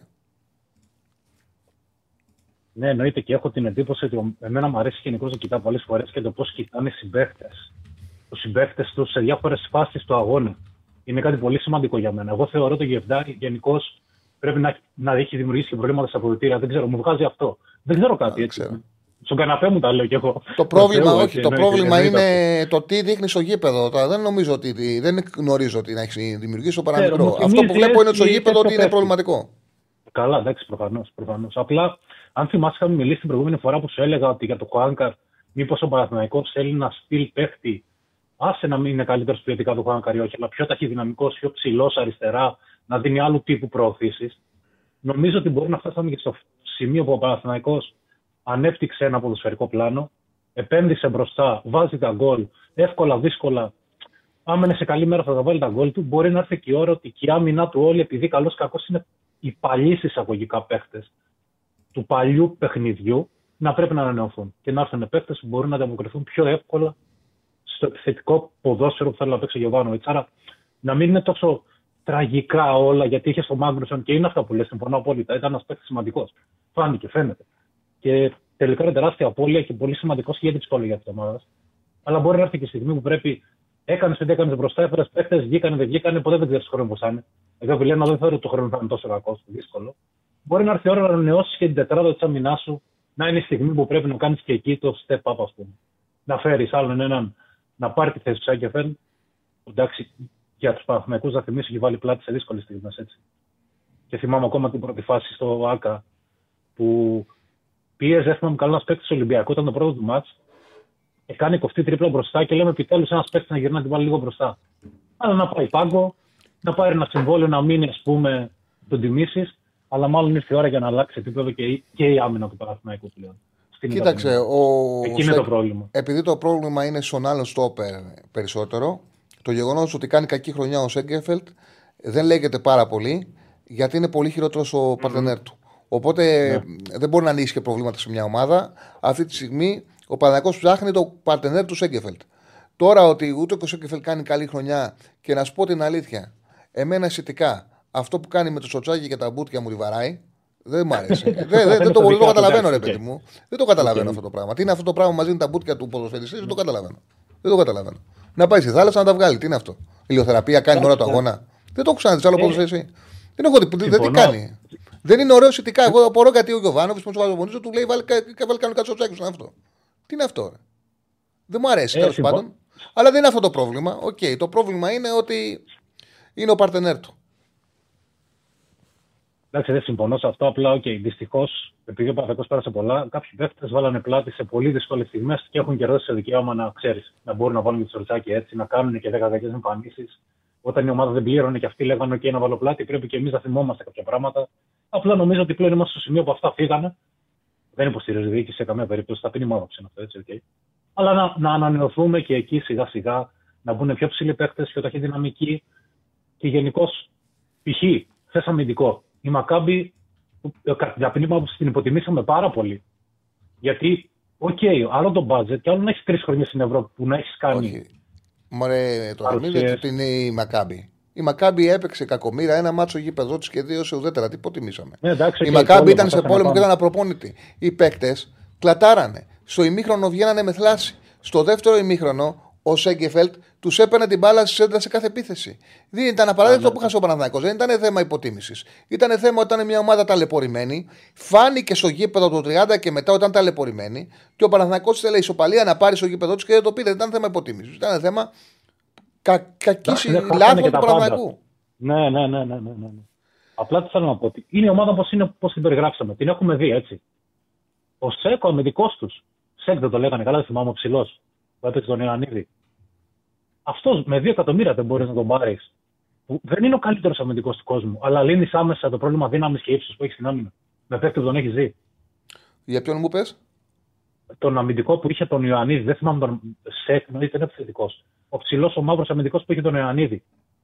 Δεν θυμάμαι το όνομά του αυτή τη στιγμή. Σε ποια ομάδα έπαιζε; Στη Μακάμπη, στη Μακάμπη. Α, τον στόπερ, τον, τον ψηλό της Μακάμπη. Οκ, δεν ξέρω. Ναι, Το δεν λένε. ξέρω. Κόλλησα και εγώ τώρα. Α σου πω, περίμενε. Δεν είναι και δύσκολο. Περίμενε. Δεν ξέρω αξία και τα λοιπά. Απλά βάσει των προβλημάτων, αν π.χ. μπορείς να πας σε μια τέτοια επιλογή 2-2,5 εκατομμύρια να τον φέρεις. άμα αυτός ο άνθρωπος μπορεί να παίξει τη δύναμη τον Ιωαννίδη σε μία, δύο, τρεις φάσεις, ε, τα κενά που έχεις θα σε βοηθήσει να τα καλύψεις έστω λίγο. Ναι. Οκ. Λοιπόν, κάτσε να σου βρω το όνομα του παίχτη. Πού το το Μακάμπι. Ε, Α, και το εγώ. Μακάμπι. να το Σεκ παίρνω. νομίζω, δεν θυμάμαι και εγώ τώρα, μην σου πω κάτι λάθος. Ναι, μόνο εντάξει, δεν, δεν έχει τίποτα. Δεν θα την κλείσουμε. Ο Σεκ, ναι. Ο Σεκ. Το 30. Ο Σεκ, ο Σεκ. Ναι. Λοιπόν, σε ευχαριστώ πολύ. Εγώ ευχαριστώ, Τσάρλι. Καλή συνέχεια και εντάξει, σήμερα Παναγικού έχουμε μπάλα, μπάσκετ μαζί. Θα είναι δύσκολο να δούμε τι θα δούμε πρώτα. Καλή συνέχεια. Γεια σου, φίλε. Γεια σου, φίλε. Πάμε, στο- έχουμε επόμενο; Έχουμε άλλον έναν και χορηγικό. Δεν θα βάλουμε το χορηγικό τώρα για να μην έχουμε άγχος; Πάμε πρώτα στο φίλο, μην κλείσει. Ωραία, πάμε στο φίλο και μετά να παίξουμε το χορηγικό μας. Χαίρετε. Έλα, Τσαλή. Έλα, φίλε μου. Ε, Θάνος από Αθήνα. Έλα, Θάνο, τι κάνεις. Καλά, μια χαρά. Ε, ήθελα να πω κάποια από τα πράγματα που ξεχνάω συνέχεια και τα θυμάμαι μετά. Ε, ήθελα να σε ρωτήσω καταρχήν για αυτό το πράγμα με το βρεγμένο γήπεδο. Που είναι, το βλέπω μόνο σε εμάς τόσο πολύ. Δηλαδή να ξεκινάει το μάτς, να κυλάει μπάλα και να σηκώνεται. Ε, φίλε, θα, θα, θα σου πω κάτι. Θα σου πω κάτι για αυτό που λε. Ναι. Ε, σε άλλη περίπτωση δεν θα έπαιρνα καμία θέση γιατί είναι κάτι το οποίο το τεχνικό επιτελείο, οι άνθρωποι που συντηρούν το γήπεδο, στα περισσότερα γήπεδα ζητάνε να βρέχεται. Αυτό όμως που ήταν εκνευριστικό με τη Μακάμπη ήταν ότι άκουγες, έβλεπε τους παίκτες να γλιστράνε συνεχώς. Να, να, να, μετα- γιατί δεν το σχολιάσαμε, αλλά δεν μπορούμε να τα το σχολιάσουμε όλα. Να μας μεταφέρετε συνεχώς ότι ζητάνε να αλλάξουν ετάπε και όχι Ναι. ένας παίκτης. Παραπάνω Ναι. από ένας παίκτης. Γλιστράγανε ακόμα και γκολ έφαγε ο Παναγό στο δεύτερο από γλίστρες. Έχανε ευκαιρίες από γλίστρες. Και πραγματικά, πραγματικά, όντως φαίνεται ότι το γήπεδο βρέχεται υπερβολικά και μπορεί να είναι επιλογή να βρέχεται υπερβολικά το γήπεδο. Δεν θα με πειράζε. Δεν θα πειράζει κανέναν αν είναι γλιστράγανε οι αντίπαλοι. Εδώ γλιστράνε οι παίκτες του Παναγού. Οι παίκτες του Παναγού γλιστράγανε. Λοιπόν, Ήταν να σου περίεργο. πω- Και πηγαίνανε και αλλάζανε και τάπες. Δηλαδή, σαν να μην ξέρανε σε τι χορτάρι παίζουν. Είναι περίεργο. Ναι. Δεν λέγεται, δεν το συζητάει κανένας, αλλά είναι μια πραγματικότητα που μπορεί να φαίνεται σε κάποιον υπερβολή, να φαίνεται αστείο. Αν έχεις ζει όμως τον Παναγικό Μακάμπι, αυτό που γινότανε ήταν ενοχλητικό. Να σου πω, Τσάρλι, καταρχήν αυτό η η δουλειά την έχω δει από, από, από, από το 13 σχεδόν, δεν θυμάμαι το ακριβώς ημερομηνία. Αν θυμάσαι, χάσαμε ένα ντέρμπι με τον Ολυμπιακό έτσι. Στο 89, κάπου εκεί, ε, κατεβαίνει ο Μητόγλου, τον περιμένει ο Ρισβάνης. Πάλι από τότε είχαμε το γήπεδο βεργμένο. Ο, ο Ρισβάνης μόνος του εντελώς λιτράει. Περνάει από δίπλα τον Μητρόγλου και κάνει το 0-1. Σε, από τότε όλα αυτά τα χρόνια και ειδικά από τότε που ήρθε ο Γιωβάνοβιτς, έχουμε, το έχουμε παρακάνει με το γήπεδο. Και με τη Μακάμπη γλίστρησε ο Βαγιανίδης. Και φάγαμε το, το τρίτο γκολ. Το δεύτερο ή το τρίτο. Το, το τρίτο νομίζω. Τέλος πάντων, τελείωσε η πρόκριση με αυτό που έγινε. Ε, και διάβασα επίσης ρεπορτάζ. Ε, Σ' ακούω, φιλέ. Έπεσε. Θανό. Θανό. Ψ. Ους. Έλα, σ' ακούω. Α, μπήκα σε αναμονή. Έλα, έλα, σ' ακούμε τώρα. Σ' ακούμε τώρα, φίλε. Ναι. Δεν ξέρω που σταμάτησε το, αυτά που έλεγα που... Τέλος πάντων. Ε, ε, θέλω να πω ότι γλίστησε ο Βαγιανίδης και φάγαμε τον γκολ με τη Μακάμπη. Και διάβασα μετά τα ρεπορτάζ ότι, ζη- ότι οι παίχτες μας είχαν επιλέξει λάθος, ε, λάθος τάπες. Προτίμησαν τις τάπες ε, τέλος πάντων που είναι πιο, πιο γρήγορες για το γήπεδο Μερικοί άλλαξαν στο ημίχρονο, άλλοι δεν άλλαξαν καθόλου και γι' αυτό γλίτσε ο Βαγιανίδης, γιατί δεν άλλαξε. Δηλαδή εραστεχνικά πράγματα. Εραστεχνικά πράγματα. Ε, Επίσης, ήθελα να σε ρωτήσω, επειδή λες ότι είναι κρίσιμο το σημερινό, αν υποθέσουμε το χειρότερο σενάριο, ότι χάνουμε ας πούμε 3-0 με άθλια απόδοση, τι θα γίνει, θα αλλάξει ο Αλαφούζος προπονητή. Δεν μπορεί να ξέρει κανένας το τι πραγματικότητα θα δημιουργηθεί μετά από ένα αποτέλεσμα. Είναι κρίσιμο πάντως για την ψυχολογία της ομάδας. Είναι κρίσιμο για να πάει η ομάδα με ηρεμία στα αποδητη- ε, στην ε, διακοπή για να μπορέσει να λειτουργήσει με καθαρό μυαλό, χωρίς δεύτερες σκέψεις, να βρει την αυτοεπίθεσή της και να φτιάξει πιο, ομο- πιο ήρεμα, να φτιάξει την πραγματικότητά της για τη συνέχεια. Είναι, θα είναι τελείως διαφορετική κουβέντα να μην έχει περάσει από το βόλο, να συνεχίσει αυτό το αρνητικό κλίμα, να υπάρχει μια αναστάτωση, να γίνονται και συζητήσεις, γιατί ακόμα και να μην αποφασιστεί η αλλαγή προπονητή. που το πιο πιθανό είναι, άσχετο αν γίνει κάτι ακραίο, έτσι. Ε, άσχετο αν γίνει κάτι ακραίο. Που το πιο πιθανό είναι, και αυτό είναι και το σωστό, κατά την άποψή μου, τουλάχιστον αυτή τη στιγμή, να μην κουνηθεί ο Γιωβάνοβιτς, ακόμα και να μην κουνηθεί, σκέψεις και συζητήσεις θα γίνουν. Αναταραχής στην ομάδα θα υπάρχει. Δηλαδή θα είναι μια κατάσταση, ρε παιδί μου, άσχημη. Ε, και εκτός και βαθμολογικά οι άλλοι θα σου ξεφύγουν. Με μια νίκη σήμερα, ο Παναθηναϊκός θα ξαναβρει ηρεμία, θα είναι καλά βαθμολογικά. Δηλαδή, ό,τι και να έχει περάσει, θα βλέπει την βαθμολογία και θα λέμε Δεν υστερεί ο Παναθηναϊκός με τους υπόλοιπους. Δεν υστερεί. Εκεί είναι, εκεί είναι και θα μπορέσει μετά να κοιτάξει με ηρεμία το που θέλει να ενισχυθεί. Γι' αυτό το λέω, είναι πάρα πολύ σημαντικό, πάρα πολύ σημαντικό να περάσει ο Παναθηναϊκός στο βόλο για τον Παναθηναϊκό. Θανό. Τι έπαθε ο Θάνος; Ναι, ε, δεν ξέρω, μπαίνω σε αναμονή. Ε, μου έχει συμβεί πολλές φορές αυτό.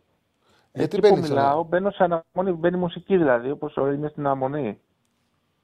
Ναι, γιατί Να μπήκε, κουτάλι. γιατί μπήκε σε αναμονή; Αυτό μου έχει συμβεί πολλές φορές όταν. Και νομίζω ότι έχει συμβεί και σε άλλα παιδιά. Νομίζω ότι υπάρχει ένα πρόβλημα έχετε Τι να σου με πω. τις γραμμές. Τέλος πάντων, άκουσα τι μου είπες. Οκ, αυτό έχει σημασία. Ε, μ, εντάξει, τι να πω. Εγώ πιστεύω ότι ο Γιοβάνοβιτς ίσως αν είχε λίγο παραπάνω πίεση, όχι τώρα, όλα αυτά τα δυόμιση χρόνια, ίσως να μην επέμενε τόσο πολύ σε εμμονές. Ίσως είναι κακό το ότι με τον Αλαφούζο έχει το κεφάλι του ήσυχο ότι δεν θα χάσει ποτέ τη θέση του. Ποτέ. Δηλαδή δεν κινδυνεύει κάθε φορά ανά πάσα στιγμή. Και ίσως αυτή η ασφάλεια που νιώθει, η υπερασφάλεια, τον έχει οδηγήσει στο να κάνει το λάθη και να εμένει. Δηλαδή, δεν λέω να φτάσουμε στο άλλο άκρο, να είναι σε υποπανικό προπονητής, αλλά και αυτή η υπερασφάλεια που νιώθει, ίσως δεν τον έχουν βοηθήσει. Θάνο, μου έχεις κάτι άλλο να πεις; Ναι, κάτι τελευταίο, αν, αν, Πέσω αν και αυτό, ναι, θέλεις. πέσω και αυτό, ναι. Ε, μ, ε, ακούω διάφορους να ζητάνε πίσω το κουρμπέλι. Τώρα για το Μάγνουσον ξέρεις τη γνώμη μου, διαφωνώ. Ε, πιστεύω ότι συμβαίνει στο Παναθηναϊκό του Αραφούζου το εξής. Ε, συγκρίνουμε πάντοτε με τα χειρότερα. Δηλαδή, λέμε καλό ο Γιωβάνοβιτς γιατί ήταν, υπήρχε πριν ο Πογιάτος, καλό ο Κουρμπέλι. Μισό λεπτό, μισό λεπτό, μισό λεπτό. Θα σου πω κάτι. Θα σου πω κάτι. Λες για το, Ναι. με το Μάγκρουσον, ξέρεις, νόμου διαφωνώ. Πέρα από την Ναι. ε, άποψη, πρέπει, πρέπει να γίνει κατανοητό το εξής. Ο καθένας έχει μια άποψη με βάση αυτό που βλέπει. Υπάρχει και η πραγματικότητα όμως. Και πολλές φορές η πραγματικότητα την άποψή σου είναι ανερή. Πρέπει να, ξο, να αντιληφθείς ότι όποια άποψη και να έχεις όταν έβλεπες τον Μάγνουσον, επειδή δεν έβλεπες η Real Madrid ούτε την Barcelona, έβλεπες το ελληνικό ποδόσφαιρο. Ο Μάγνουσον σε αυτό το ρημάδι το ελληνικό ποδόσφαιρο, με τα προσόντα του, έδινε πράγματα τα οποία τώρα λείπουν και κοστίζουν. Όποια άποψη και να έχεις. Θα σου πω και κάτι τώρα. Για το κουρμπέλι. Πραγματικά πιστεύω ότι ο Παναναϊκός ο καλοκαίρι πήρε μια απόφαση να αφήσει το κουρμπέλι γιατί θέλει να, ανέβει το, να ανεβάσει το επίπεδο του. Ναι. Στην πραγματικότητα όμως, αυτή τη στιγμή που και εγώ δεν πιστεύω ότι ανεβάζει επίπεδο Παναγικό με το κουρμπέλι, όμως, αν αυτή τη στιγμή υπήρχε στο ρόστερ, σήμερα θα ήταν βασικός με τον Βόλο και θα ήταν και απαραίτητο να παίξει. Γιατί δεν υπάρχουν καλύτεροι. Δηλαδή. Στη θέση πιανού. Τι σε πιανού, σε Σουβιλένα. Τι σε Σουβιλένα. Θα έπρεπε ο Παναγικό σήμερα, αν υπήρχε ο Κουρμπέλης, θα έπαιζε ξεκάθαρα στο κέντρο, εξάρι, αράο υπέρεθ, ανάλογα που θα πάει ο αράο, Κουρμπέλης και Μπερνάρ, αναγκαστικά. Ή Κουρμπέλης και, Δηλαδή, και ο Βιλένα. Κουρμπέλης- Αναγκαστικά. Επειδή λες τον- Επειδή λες τον Βιλένα αργό, ο Κουρμπέλης καλύπτει χώρους για σένα. Ο Κουρμπέλης είναι πιο σκληρός. Ο, Κουρμπής- ο Κουρμπέλης πατάει και την αντίπαλη περιοχή. Ο Κουρμπέλης μπορεί και να μαρκάρει. Άλλοι παίκτες τελείως διαφορετικοί. Αλλά επειδή ο Παναγικό αυτή τη στιγμή ήθελε μια σκληράδα στο κέντρο και του λείπει πάρα πολύ, ο Κουρμπέλης αυτή τη στιγμή θα έπαιζε. Εγώ σου λέω ότι δεν είναι λύση να ανέβει σε επίπεδο Κουρμπέλης. Είναι μια ίσατη λύση που, που ουσιαστικά αποδεικνύει και την αδυναμία να ενισχυθείς πραγματικά. Όμως, πέρα από αυτά τα οποία λέμε και το να μειώνουμε τους παίκτες, αν τον είχε τώρα το κουρμπέλι ο Παναθηναϊκός θα ήταν χρήσιμος. Γιατί αυτοί που, που ήρθανε στην πράξη δεν είναι καλύτεροι. Αυτό λέω. Να σου- ναι, πατάει να σου περιοχή πω. ο κουρμπέλης, φίλε μου, και βάζει και γκολ. Δεν έβλεπες πέρυσι τα παιχνίδια. Τι μου κάνεις και 15 ερωτηματικά. Δεν έβλεπες ότι πέρυσι στο δεύτερο γύρο ο κουρμπέλης από τους ΚΑΦ πάταγε περισσότερο περιοχή; Πατάει Να περιοχή ο πω τα- κουρμπέλης. Για μένα ο Κουρμπέλης είναι ένας παίκτης που δεν ε, καλύπτει χώρους, δεν τρέχει. Έτσι, αυτά που βλέπω τώρα μπορεί να μην βλέπω, να είμαι άσχετος. Εσύ, μπο- εσύ ξέρεις καλύτερα. Επίσης, ο Κουρμπέλη πήγε στην Τουρκία. Δεν Ναι, τον δεν διαφωνώ θέλουν σε αυτό, καν, ρε. ψάχνουν να τον δώσουν. Δεν διαφωνώ σε αυτό. Άλλο πράγμα σου είπα. ρε. Δεν διαφωνώ σε αυτά που Ε, λες. και Δεν διαφωνώ ξέρεις σε αυτά τι που πιστεύω λες. ότι γίνεται; Επειδή καταφέρει ο Γιωβάνοβιτς και βρίσκει χειρότερους παίκτες μετά, δηλαδή πριν κατάφερε και βγήκε η Γερβάη, τώρα πάμε να θεοποιήσουμε τον Μάγνουσον. Μα ο Μάγνουσον, εκτός από αυτό που λες και εσύ ότι είναι soft στα μαρκαρίσματα πάνω στην μπάλα που, που οδηγούν σε γκολ τον αντίπαλο, ήταν και αυτός λαθέρ. Δηλαδή, μπορεί να μην είναι σε επίπεδο ε, Γετβάη, αλλά έκανε και αυτός λαθέρ διάστα χωρίς πίεση. Δεν μπορεί να το βλέπα μόνο εγώ ότι ο άνθρωπος δεν, ήταν, δεν έπνεε σιγουριά. Δεν ξέρω, διαφορώ. Εντάξει, είναι άποψή μου. τώρα, Άμα τέλος δεν πάντων. έβλεπες ότι η άμυνα είχε μεγαλύτερη ασφάλεια, δεν έβλεπες ότι στα ψηλά Καλά, δεν- ο μα- Παναθηναϊκός μα δεν το συζητάμε. ότι, Αυτό καθάριζε, ότι καθάριζε τα ψηλά με πολύ μεγάλη άνεση και ο Παναθηναϊκός δεν είχε πρόβλημα. Ενώ τώρα όποτε γίνεται σέντρα έτρεμε, αν δεν έβλεπες. Συμφωνώ σε Απλά αυτό. ξέρεις τι Α, συμβαίνει; α. Τα, α, είχε τα πλεονεκτήματά του σε υψηλό επίπεδο και τα έκανε εύκολα. Και επειδή τα έκανε εύκολα, δεν καταλάβαινες ότι αυτά που κάνει οι άλλοι δεν τα κάνουν. Δηλαδή δεν είχε στόπερο Παναθηναϊκός να δίνει τόσο εύκολα πάσα 30 μέτρων. Είχε πολλά, πολλά χρόνια να έχει στόπερο Παναθηναϊκός να καθαρίζει τόσο εύκολα όλες τις φάσεις στον αέρα. Είχε πολλά χρόνια ο Παναθηναϊκός να έχει τόσο καλό στόπερ στο build-up. Δεν ήταν σκληρός. Δεν πήγαινε στις μονομαχίες. Δεν ήταν ε, ο στόπερ ο οποίος τον έβλεπες και έλεγε πω πω μια σεντερμπακάρα που έχω. Όμως για την Ελλάδα ήταν σημαντικός. Και οι άλλοι παίκτες που έχουν περάσει τα τελευταία χρόνια στο κέντρο της άμυνας ήταν πολύ κατώτεροι του. Και αυτό το βλέπουμε τώρα που λείπουν. Που λείπει ο Μάγνουσον. Αυτό είναι το θέμα, ότι συγκρίνουμε με άλλους ακόμα χειρότερους. Αυτό είναι το κακό. Εντάξει, με τι να συζητήσουμε. Ο Παναθηναϊκός συζητά, δεν συζητά για την Αλμαδρίτη. Α συζητήσουμε για την Αλμαδρίτη, θα συζητήσουμε για τον Αλάμπα, τον Κακομίρι που χτύπησε, τον Μιλτάο που χτύπησε, για να συζητήσουμε για άλλα επίπεδα. Για τον Δεν Παναθηναϊκό. μπορούμε με το budget μας να βρούμε ένα καλύτερο του Μάγνουσον, πιστεύεις; Δεν ξέρω αν μπορεί να βγει. ο- Γιατί ο Μάγνουσον έχει στοιχεία και αδυναμίες. Θα μπορούσες με το roster, με το budget πάντως ο Παναγιακός να βρει έναν στόπερ να καλύπτει τις αδυναμίες του Μάγνουσον. Δηλαδή να πάρει έναν στόπερ ο οποίος είναι πιο ενεργητικός, πιο σκληρός και να κάνει ένα ωραίο δίδυμο με τον Μάγνουσον. Θα μπορούσε. Γιατί εγώ πιστεύω στα δίδυμα με χημίες. Στην Ελλάδα, ποδοσφαιριστές να τα έχουν όλα αναπτυγμένα δεν έρχονται. Έρχονται ποδοσφαιριστές που έχουν κάποια θετικά και κάποιες αδυναμίες. Εκεί έχει να κάνει με την ομάδα, με το τεχνικό σου διευθυντή, με τον προπονητή σου, πώς θα δημιουργήσει δίδυμα, πώς θα χτίσει χημίε. Αυτό είναι. Δεν έχει γίνει. Το Γετβάη Σέγκεφελτ δεν έχει την παραμικρή χημεία. Και βλέπουμε το αποτέλεσμα. Ο Μάγκσον με το Σέγκεφελτ ψιλοδένανε κάπως, κουμπώνανε κάπως. Το Γετβάη Σέγκεφελτ δεν κουμπώνει με τίποτα. Ναι. Έγινε Ο τα- Μολέδο τα ήταν πολύ. καλός, ναι. Ο Μολέδο ήταν ε, και σκληρός στόπερ. Ήταν καλός στόπερ. Σε μια εποχή που είχε καλό ρόσερο Παναναναϊκό με τον Ουζουνίδη μέχρι που το καλοκαίρι αποφάσισε να βγάλει την πρίζα ο Αλαφούζος. Σε ευχαριστώ πολύ, Θανό μου. Ευχαριστώ, Τάλε. Γεια. Μιλάμε ωραία και σαν την παράτηση, αν έχουμε καμιά φορά, είσαι ευγενέστατος, μιλάμε πάρα πολύ ωραία. Πάντα, μην... Όχι, δεν είναι. Πάντα θα μιλάμε πολύ- πολύ ωραία. Μου αρέσει να Έγινε, συζητάω μαζί σου. Ευχαριστώ, Τάλε. Γεια σου, φίλε μου. Πάμε σε ένα διάλειμμα. Ε, πάμε σε χορηγικό, σε χορηγικό διάλειμμα. Όχι, λίγα δευτερόλεπτα κάνουμε και επιστρέφουμε. Λοιπόν, επιστρέψαμε. Εντάξει, για το μάτς που λέτε, φίλε, τον αδική ο Κουρμπέλη, ένα παιχνίδι ήταν στην Τρίπολη. Ναι, ήταν η πόλη, έκανε λάθος, έχασε ο Παναθηναϊκός για τον Κουρμπέλη. Συμβαίνουν αυτό. Πήρε και παιχνίδι για τον Κουρμπέλη. Εντάξει, δεν είναι τόσο μεγάλο το πρόβλημα. Καταλαβαίνω ότι ο Παναθηναϊκός να χρειάζεται και χρειάζεται καλύτερους παίκτες. Όμως, καμιά φορά ξέρεις, βλέπουμε παίκτες και με ευκολία τους τους μειώνουμε. Ε, με ευκολία τους μειώνουμε και στην πράξη πληρώνονται αδρά ποδοσφαιριστές που έρχονται και είναι κατώτεροι τους.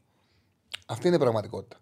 Όπως επίσης ισχύει και ότι πήγε στην Τουρκία και δεν έπιασε, ρε παιδί μου, και είναι ένας παίκτης όπου εγώ το. και για άλλους παίκτες που έχουν περάσει ότι ήταν δύσκολο να κάνουν καριέρα σε υψηλό επίπεδο. Δεν είναι. Δεν είναι. Απλά επειδή παίζουν στο Παναναναϊκό και συγκυριακά, επειδή ο Παναναναϊκός ήταν σε κάτω του, βγή- σε κάτω τους, τους κατά τους για χρόνια βγήκανε μπροστά, θεωρούν πολλοί ότι είναι πολύ καλύτεροι από ό,τι είναι και ότι είναι εύκολο για αυτό το επόμενο βήμα το οποίο δεν είναι. Χωρίς να σημαίνει όμως ότι δεν μπορούν να έχουν μια προσφορά στην ομάδα. Σε κάθε ομάδα. Ε, δηλαδή, για παράδειγμα, στον Ολυμπιακό, ο Μασούρας έχουν έρθει τόσοι εξτρέμ, καλύτερος του Μασούρα δεν υπάρχει. Εύκολο να αποτι- να υποτιμάσω ναι, Μασούρα. Όμως το δύσκολο είναι να αντιληφθείς ότι όλα αυτά τα χρόνια πόσους εξτρέμ έχει πληρώσει η διοίκηση και ότι ούτε ένας δεν είναι καλύτερό του. Και, λεφ- και πολλούς, έτσι, όχι ένα και δύο. Ε, μου λες αν έχουμε γραμμή.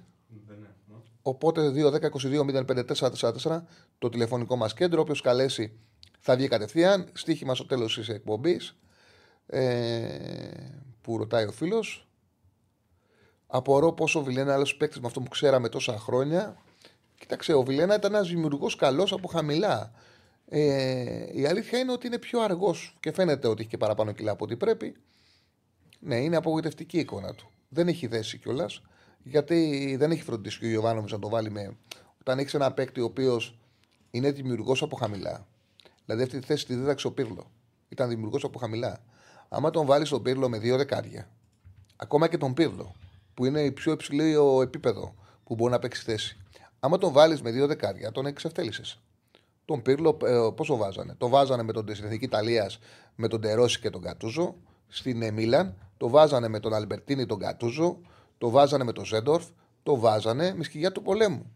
Και ήταν ο Πύρλος στη θέση 6 με δύο σκυγιά του πολέμου και μοιράζει και κάνει το playmaker από χαμηλά.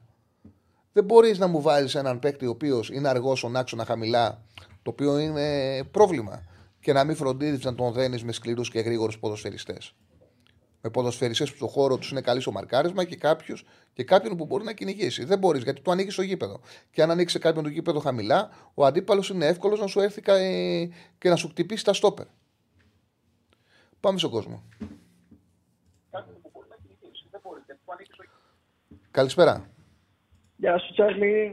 Έλα, Κώστα μου, τι κάνεις; Πολύ καλά, πολύ καλά. Λίγο άρρωστος μάλλον, αλλά εντάξει. Περαστικά. Εντάξει, γρυπούλα. Είναι ξεκουράσου για να βγεις γιορτές. Μία-δύο μέρες κάτι σπίτι τώρα. Κάνε κούρα ε, για να βγεις γιορτές. Αυτό, αυτό. Θα χάσω και μερικές προπονήσεις, δεν πειράζει. Α, Τσάρλι, καταρχάς από εκεί που λέγαμε για Χάτεμπουρ ε, στο δεξί μπακ ξαφνικά μαζί και ο ξάδερφος του Καγκάβα από την C210. Mm-hmm. Το λες και λίγο ξενέρα. Δεν τον ξέρω τον παίκτη, δεν τον έχω δει. Ο, ο Χάτεμπουρ αρχίζει και παίζει 11 στην Αταλάντα. Ήταν δύσκολο να τον πάρει ο ΠΑΟΚ. Άμα παίζει 11 τότε είναι αδύνατο να τον πάρουμε. Δεν υπάρχει περίπτωση. Ναι. Γιατί τέτοιον παίκτη μπορούσες να το χτυπήσεις μόνο με την προοπτική ότι πλέον δεν υπολογίζεται και θα πρέπει να ψάξεις την επόμενη του ομάδα. Οπότε κλαίμε ήδη. Και για τον Βίλιαμ λένε ότι και αυτός πάει ε, να ανανεώσει με την ομάδα του, οπότε θα πάει σε κάτι άλλο ο ΠΑΟΚ. Γενικά ωραία πράγματα, ωραία, ωραία είναι, ωραία είναι. Τώρα, τώρα ξεκινάει το ωραίο, το, το σουσού για τις μεταγραφές. Mm. Ε, Τσάρλι, εγώ αυτό που ήθελα να σου πω είναι κάτι γενικότερο σε σχέση με το ελληνικό ποδόσφαιρο, όχι με τον ΠΑΟΚ, γιατί δεν έχει κάτι να πεις για τον ΠΑΟΚ αυτή τη στιγμή. Είναι μια ε, αλλαγή, μια μερική αλλαγή κουλτούρας στο ελληνικό ποδόσφαιρο. Και θεωρώ ότι έχει να κάνει κυρίως με το ότι οι παλιά σκοπείς προπονητές στην Ελλάδα σιγά σιγά αφήνουν την αλφα εθνική.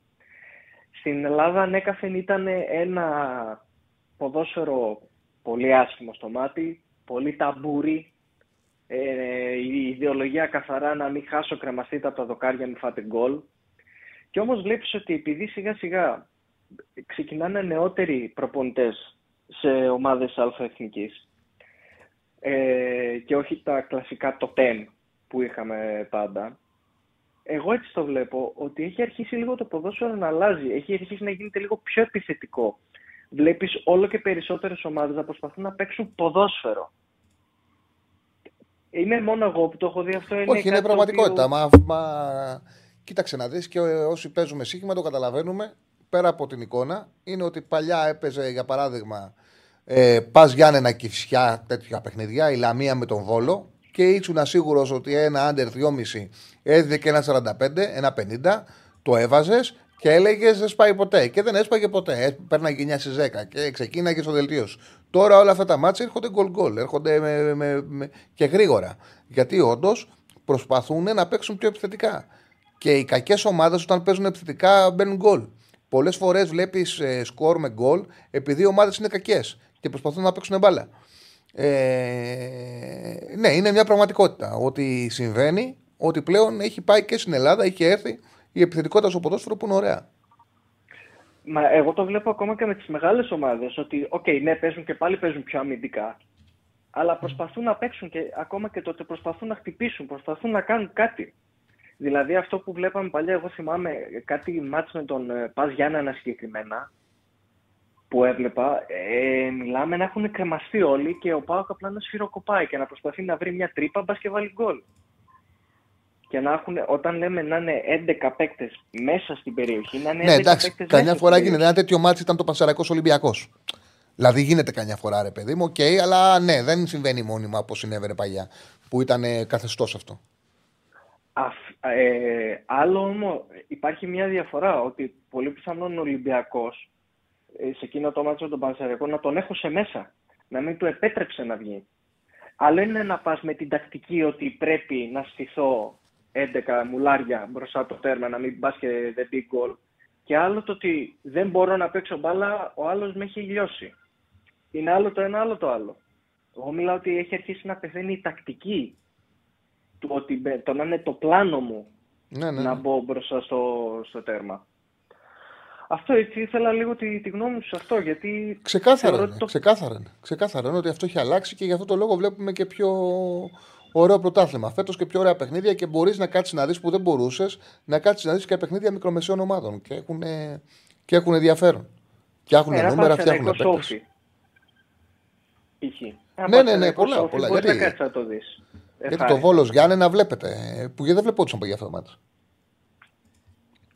Δεν βλέπω. Η Λαμία, τα μάτια τη Λαμία έπρεπε, ρε παιδί μου, για να κάτσει να δει μάτια τη Λαμία, έπρεπε. Τι να πω, να. να, να, ήσουν, να, να έχει πέσει στην απόλυτη μελαγχολία. Τώρα βλέπονται εύκολα, ρε παιδί. Βλέπω. Να έχεις κατεβάσει και τρία ουίσκια, Ναι, ναι, δεν είναι τέτοιο. να βλέπεις λίγο την μπάλα περίεργη, να, να, να γίνει, να ρολάρει λίγο. Ναι, αλλιώς δεν γινόταν. Και όσον Τι- αφορά... Ρε και φίλε, ρε φίλε, κάτι ρε, μην με τρελαίνει. Τι σε τέτοιο. Το ποδόσφαιρο είναι αναλογικό. Μίλησα, υπάρχουν οι παίκτες, απλά να το απαντήσω. Υπάρχουν οι παίκτες, υπάρχουν οι παίκτες οι οποίοι παίζουν χαμηλά, στη θέση 6-8 και είναι δημιουργοί. Δηλαδή δεν, δεν παίζουν γιατί είναι καλοί ανασταλτικά. Παίζουν για να χτίσουν το παιχνίδι από χαμηλά. Να φτιάξουν την πρώτη θε- την- να δώσουν την πρώτη πάσα. Αυτή τη θέση τη δημιούργησε ο Πύρλο. Δεν παίζανε τέτοιοι ποδοσφαιριστές πριν σε τόσο μεγάλη συχνότητα. Ασφαλώς το ποδόσφαιρο, ο Πύρλο είπα, είναι καθηγητής σε αυτή τη θέση. Είναι στο πιο υψηλό επίπεδο. Επειδή το κολοάθλημα αυτό είναι αναλογικό και ό,τι γίνεται σε πιο υψηλό επίπεδο γίνεται και στο χαμηλό, δηλαδή μπορούμε να, βλέπ, να κατεβάσουμε μια δεκάδα και να βλέπουμε εμείς την ε, Real Madrid της. Εμείς θα κατεβάσουμε μια δεκάδα εδώ από τους Μπεταράδες. Και να πούμε, επειδή έπαιξε έτσι η Real Madrid, εμείς οι άσχετοι θα προσπαθήσουμε να παίξουμε έτσι όχι ότι θα παίξουμε, ότι στα- τακτικά. Δηλαδή, ο Βινίσιος έπαιξε αριστερά, ποιος είναι ο γρηγορός μας να το βάλουμε αριστερά. Ο Μπεντζεμά έπαιζε με πλάτη παλιά σεντερφόρ. Εγώ που θα πάω να παίξω σεντερφόρ θα παίξω με πλάτη προς τα πίσω. Να κάνουμε πράγματα στο πιο χαμηλό επίπεδο από αυτά που γίνονται στο υψηλό, να προσπαθήσουμε να τα αντιγράψουμε. Με αποτυχία. Αλλά έτσι είναι το κολοάθλημα, είναι αναλο- αναλογικό. Βλέπεις τι γίνεται σε πιο υψηλό επίπεδο και ο προπονητής στο χαμηλό επίπεδο μπορεί να σκεφτεί ποιος μου ξέρει μπάλα και μπορεί να μου φτιάξει το παιχνίδι, θα τον πάρω και θα το βάλω εξάρι και οχτάρι. Με αυτόν τον τρόπο δημιουργήθηκαν παίκτες οι οποίοι ξέρουν μπάλα, όπως ο Βίτσελ για παράδειγμα, όπως ο Βιλένα. Ε, όπου Έχουν, έρθει, έχουν υπάρξει τέτοιοι παίκτες. Ο Ντάντας που πήρε ο, που είχε ο Πάουκ πέρσι, οι οποίοι πριν το πύρλο, κανένας δεν θα σκεφτόντουσαν να παίξουν στο 8 ή να παίξουν στο 6. Με την, πα- επειδή υπήρξε αυτό το μοντέλο, υπάρχουν προπονητές που λένε Α τον φέρω, επειδή το ποδόσφαιρο έχει πάει και στο pressing, να μου δώσει μια καλή πάσα από χαμηλά. Και γι' αυτό το λόγο λέω ότι ακόμα και ο καθηγητής στη θέση στο Πύρλο, ακόμα και ο καθηγητής, αν έπαιζε στη θέση 6 με δεκάρια, με δεκάρια αναλογικά, θα γέλαγε μαζί του και τον Παρταλό Κατσίκη. Γιατί δεν θα μπορούσε να αντιμετωπίσει τις επιθέσεις. Ο Αντσελότη όμως, ή οι προπονητές στην Εθνική Ιταλίας, δεν του βάζανε δίπλα δεκάρια, του βάζανε σκύλους. Του βάζανε τον Τερόση και τον Κατούζο στην Εθνική Ιταλίας. Στην ε, Μίλαν του είχαν τον Αμπερτίνη και τον Ζέντορφ του, είχ, ε, του είχαν πραγματικά χαφ και τον Κατούζο. Του είχαν χαφ να τον υποστηρίξουν. Ο αργός ο παίκτης σε χαμηλά μέτρα θέλει χαφ να μπορούν να τον υποστηρίξουν. Όσο μπάλα και να ξέρει. Μίλησα απλά. Προσπάθησε πρώτα να σκεφτείς τι λέω και μετά να ειρωνευτεί. Και το είδα, πέρασε πάρα πολλές φορές και δεν σου απάντησα. Αλλά επειδή το έγραφες, το ξανάγραφες, το ξανάγραφες. Α, Μποροζίνη, ναι. Το έγραφες, το ξανάγραφες, το ξανάγραφες και αυτό σου απάντησα. Έλα, φίλε. μου. Εντάξει, Τσάρλι, ε, εγώ έχω δει και, και στην Ελλάδα αυτό το μοντέλο, το ότι έχεις ένα μπαλαδόρο και από δίπλα ένα σκυλί. Π.χ. τον Γκαρσία, ε, Γκαρ- ε, Γκαρσία Βιτόλο. Είχε το Βιτόλο να οργώνει και ο Γκαρσία θα σου βγάλει την ε, τριαντάρα την παλιά την ωραία και θα κάνει την επίθεση. Και είχε Κάτι και τον παρόμοιο τέτοιο, είναι ναι. τώρα Και, Σβάμπ. με, και τον άλλον, ναι, τον, ε, όταν είχε έρθει τον Γκαρσία, είχε ένα καλό παίχτη ο Πάουκ στον άξονα. Πώς λέγονταν να δεις, ένα πολύ καλό παίχτη που κάνει μια πολύ καλή χρονιά και μετά έπεσε. Ο, πήγε και στον Ηρακλή. Πώς Στον λέγονταν. Ηρακλή; Πώς λέγονταν, ένας καλός παίκτης. Όταν ήταν τον Γκαρσία εκείνη τη χρονιά, ήταν. Ε, είχε Βιερίνια, ο Γκαρσία, ο Σέντερφορ, ο, ο καλός. Και ένα χάφ, είχε ένα χάφ. Γεωργιάδης. Όχι, ε, ξένος ήταν. Ξένος ήταν. Και ε, πρέπει να ήταν Αργεντίνο, ο Αργεντίνο τέτοιος ήταν. Κάτσε να σου πω. Εντεκάδες. Ε, Κάποιο θα το σκεφτεί. Σορλέν, Όχι, Λαζάρ. όχι, όχι αυτή. Όχι αυτή όχι. Α, ο Βερόν, ο ο Βερόν, ο Λαζάρ. Βερόν. Ο Βερόν. Ο Α, Βερόν. Βερόν. Ναι, ναι, ναι. Ναι, Σκυλή του πολέμου. ναι καλός παίκτης. Ε, Έκανε, μια, και- έκανε 1,5-2 χρόνια πολύ καλά. Μετά έπεσε. Αυτό. Ε, Και επειδή είπες και για Πίρλο, ο Σντόεφ είχε προπονητή στην ε, Καραγκιουμρούκ, είχε τον, ε, τον Πύρλο. Και είπε, ο Πύρλο μου έμαθε πράγματα για το πώς να είμαι χαφ, πώς να τοποθετούμε, πώς να κρατάω δυνάμεις. Λέει, έμαθα σε ένα χρόνο τόσα πράγματα για το πώς να είμαι σωστό χαφ, που δεν είχα μάθει σε όλη την υπόλοιπη καριέρα μου. Δηλαδή μου δίδαξε καινούργια θέση ουσιαστικά. Έτσι είχε πει ο Σντόεφ. Ε, αυτά τα από μένα. Ε, θεωρώ ότι σήμερα πρέπει να απασφαλίσει ο Γιοβάνος για τον Παναθηναϊκό και να ξεκινήσει την εντεκάδα με Βέρμπιτς. Ναι, ο Βερόν είχε πάει στον ΟΦΗ. Όχι στον Ηρακλή, είχα κάνει λάθος. Ο Βερόν και το Βερόν πάντως έλεγα. Το Βερόν έλεγα. Ε, ναι, αυτά και για, και για τον Παναθηναϊκό πιστεύω ότι σήμερα είναι η μέρα του Βέρμπιτς. Είμαι σίγουρος γι' αυτό. Λες, Ναι, ναι, βεβαίως, βεβαίως. να το δούμε Ε, και εντάξει, αυτό. Πόσο χάλια μπορεί να πάρει, δηλαδή δεν- τα, κάτι θα κάνει κι αυτός.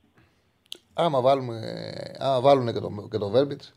Τέλος Τι θα πάντων. θα δούμε. έβαζες, Τσάρλι, στο τέρμα τι θα έβαζες, Μπρινιόλι ή Λοντίγκιν; Δεν ξε- Κοίταξε, να δεις, δεν μπορεί να μου κάνεις αυτή την ερώτηση γιατί ποτέ δεν θα έβαζα. Νομίζω ότι έχει μπει σε λάθος κατά, κατά, κατάσταση ο Παναθηναϊκός, σε μια λάθος πραγματικότητα που δεν έπρεπε να μπει.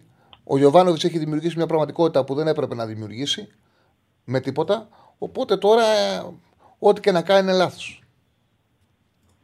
Εσύ πε- πες ότι απολύουν τον ε, Άσε το τον απολύτω. Γιωβάνοβιτς Και το εγώ δεν είναι ρεαλιστικό γιατί το εγώ, αν είχα οποιοδήποτε έλεγχο, δεν θα άφηνα ε, να βγαίνει ο Μπρινιόλης συνέχεια. Οπότε δεν θα φτάναμε ποτέ σε αυτή την κατάσταση. Και αν φτάναμε σε αυτή την κατάσταση, θα ήταν ξεκάθαρο ότι πρέπει να παίξει ο Λοντίγκιν. Τώρα με το best yes, best yes, best yes, άμα το βάλει το Λοντίγκιν, ουσιαστικά τον Μπρινιόλη τον, ε, τον εκέει. Και άμα δεν βάλει τον Μπρινιόλη και κάνει λάθος, το τελείωσε τον Μπρινιόλη. Είναι περίεργο.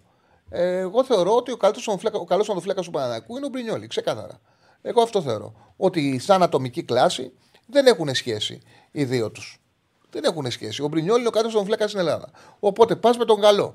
Και ας σου κάνει λάθη. Τώρα από εκεί και πέρα τι να σου πω. Και ένα τελευταίο, πολύ τελευταίο.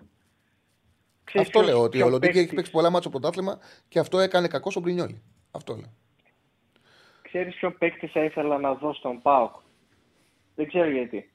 Αλλά πιστεύω ότι θα κούμπονε τέλεια σε αυτά που θέλει ο Λουτσέσκου. Τον Μπιέλ του Ολυμπιακού. Τι να Δεν τον ξέρει κάνει, κανένα. αφού έχει παίκτες σε αυτή τη θέση. Δεν θέλει, σε αυτή- ε, πίσω από τον επιθετικό είναι γεμάτος ο ΠΑΟΚ πλέον. Τι να τον κάνει τον Μπιέλ. Θε, ε, ο Λουτσέσκου θέλει να- ακόμα έναν για να έχει ε, δύο τριάδες. Για να έχει τρεις και τρεις. Οκ. Οκ. Γι' αυτό. Υπερβολικό μου φαίνεται. Γιατί και με τους πέντε κάνεις rotation και δεν χρειάζεται να τους Ναι, αλλάζεις ναι. και τους τρεις. Γιατί παίζουν και οι τρεις παίζουν και στους τρεις χώρους. Κατά την άποψή μου, νομίζω ότι ο Πάουκ με τους πέντε είναι καλός.